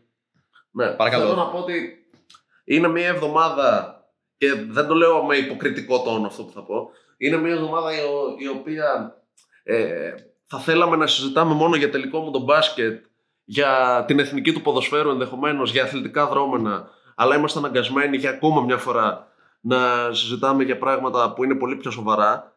Ε, και σε- σε αυτό το σημείο, τι να πούμε τώρα, περαστικά, δεν- περαστικά δεν μπορείς να πεις. Να πεις συλληπιτήρια, να πεις καλό κουράγιο, να πει. Καλό κουράγιο, μάλλον. Δεν, ξε, δεν ξέρεις τι να πεις. Και καλή Οι τύχη. άνθρωποι που έχουν συγγενείς στο αγνοούμενους να τους βρουν. Ε, οι άνθρωποι οι οποίοι χάσαν τις περιουσίες τους καλό κουράγιο και τουλάχιστον τα υλικά αγαθά ξαναχτίζονται έτσι Από εδώ και Ε, πέρα, ας πάει καλά ό,τι μπορεί να πάει καλά. Α- γιατί ας μέχρι πάει τώρα καλά, γίνανε. ότι Μπορεί να πάει καλά. Κουράγιο και στην οικογένεια του παιδιού που οι άλλοι τον σπρώξαν από το πλοίο επειδή δεν είχε εισιτήριο. Αν δεν είχε εισιτήριο κιόλας. Επειδή δεν, μπορεί επειδή δεν, του άρεσε, δεν τους άρεσαν τα μούτρα του. Ναι. Τι να πεις. Απλά ελπίζω ότι Να μπορούμε να μένουμε στο Μέσω- μπασκετάκι τις μέσω των επόμενες μέρες. αθλητικών μπορούμε να, δω- να δίνουμε έναν ευχάριστο τόνο, γιατί ενδεχομένως και το ευχόμαστε αυτοί να μας ακούνε άνθρωποι από όλη την Ελλάδα. Ενδεχομένως κάποιοι από αυτούς να είναι και στη Θεσσαλία, να είναι σε- στα χωριά εκεί. Ε, αυτό να πούμε για, για κλείσιμο. Και ελπίζουμε να είναι το πρώτο και τελευταίο podcast που σχολιάζουμε κάτι που έχει να κάνει με καλά κουράγια, με συλληπιτήρια, με το όχι άλλη τραγωδία και αυτά τα προσχηματικά. Αυτό. Τέλος. Τετέλεστε.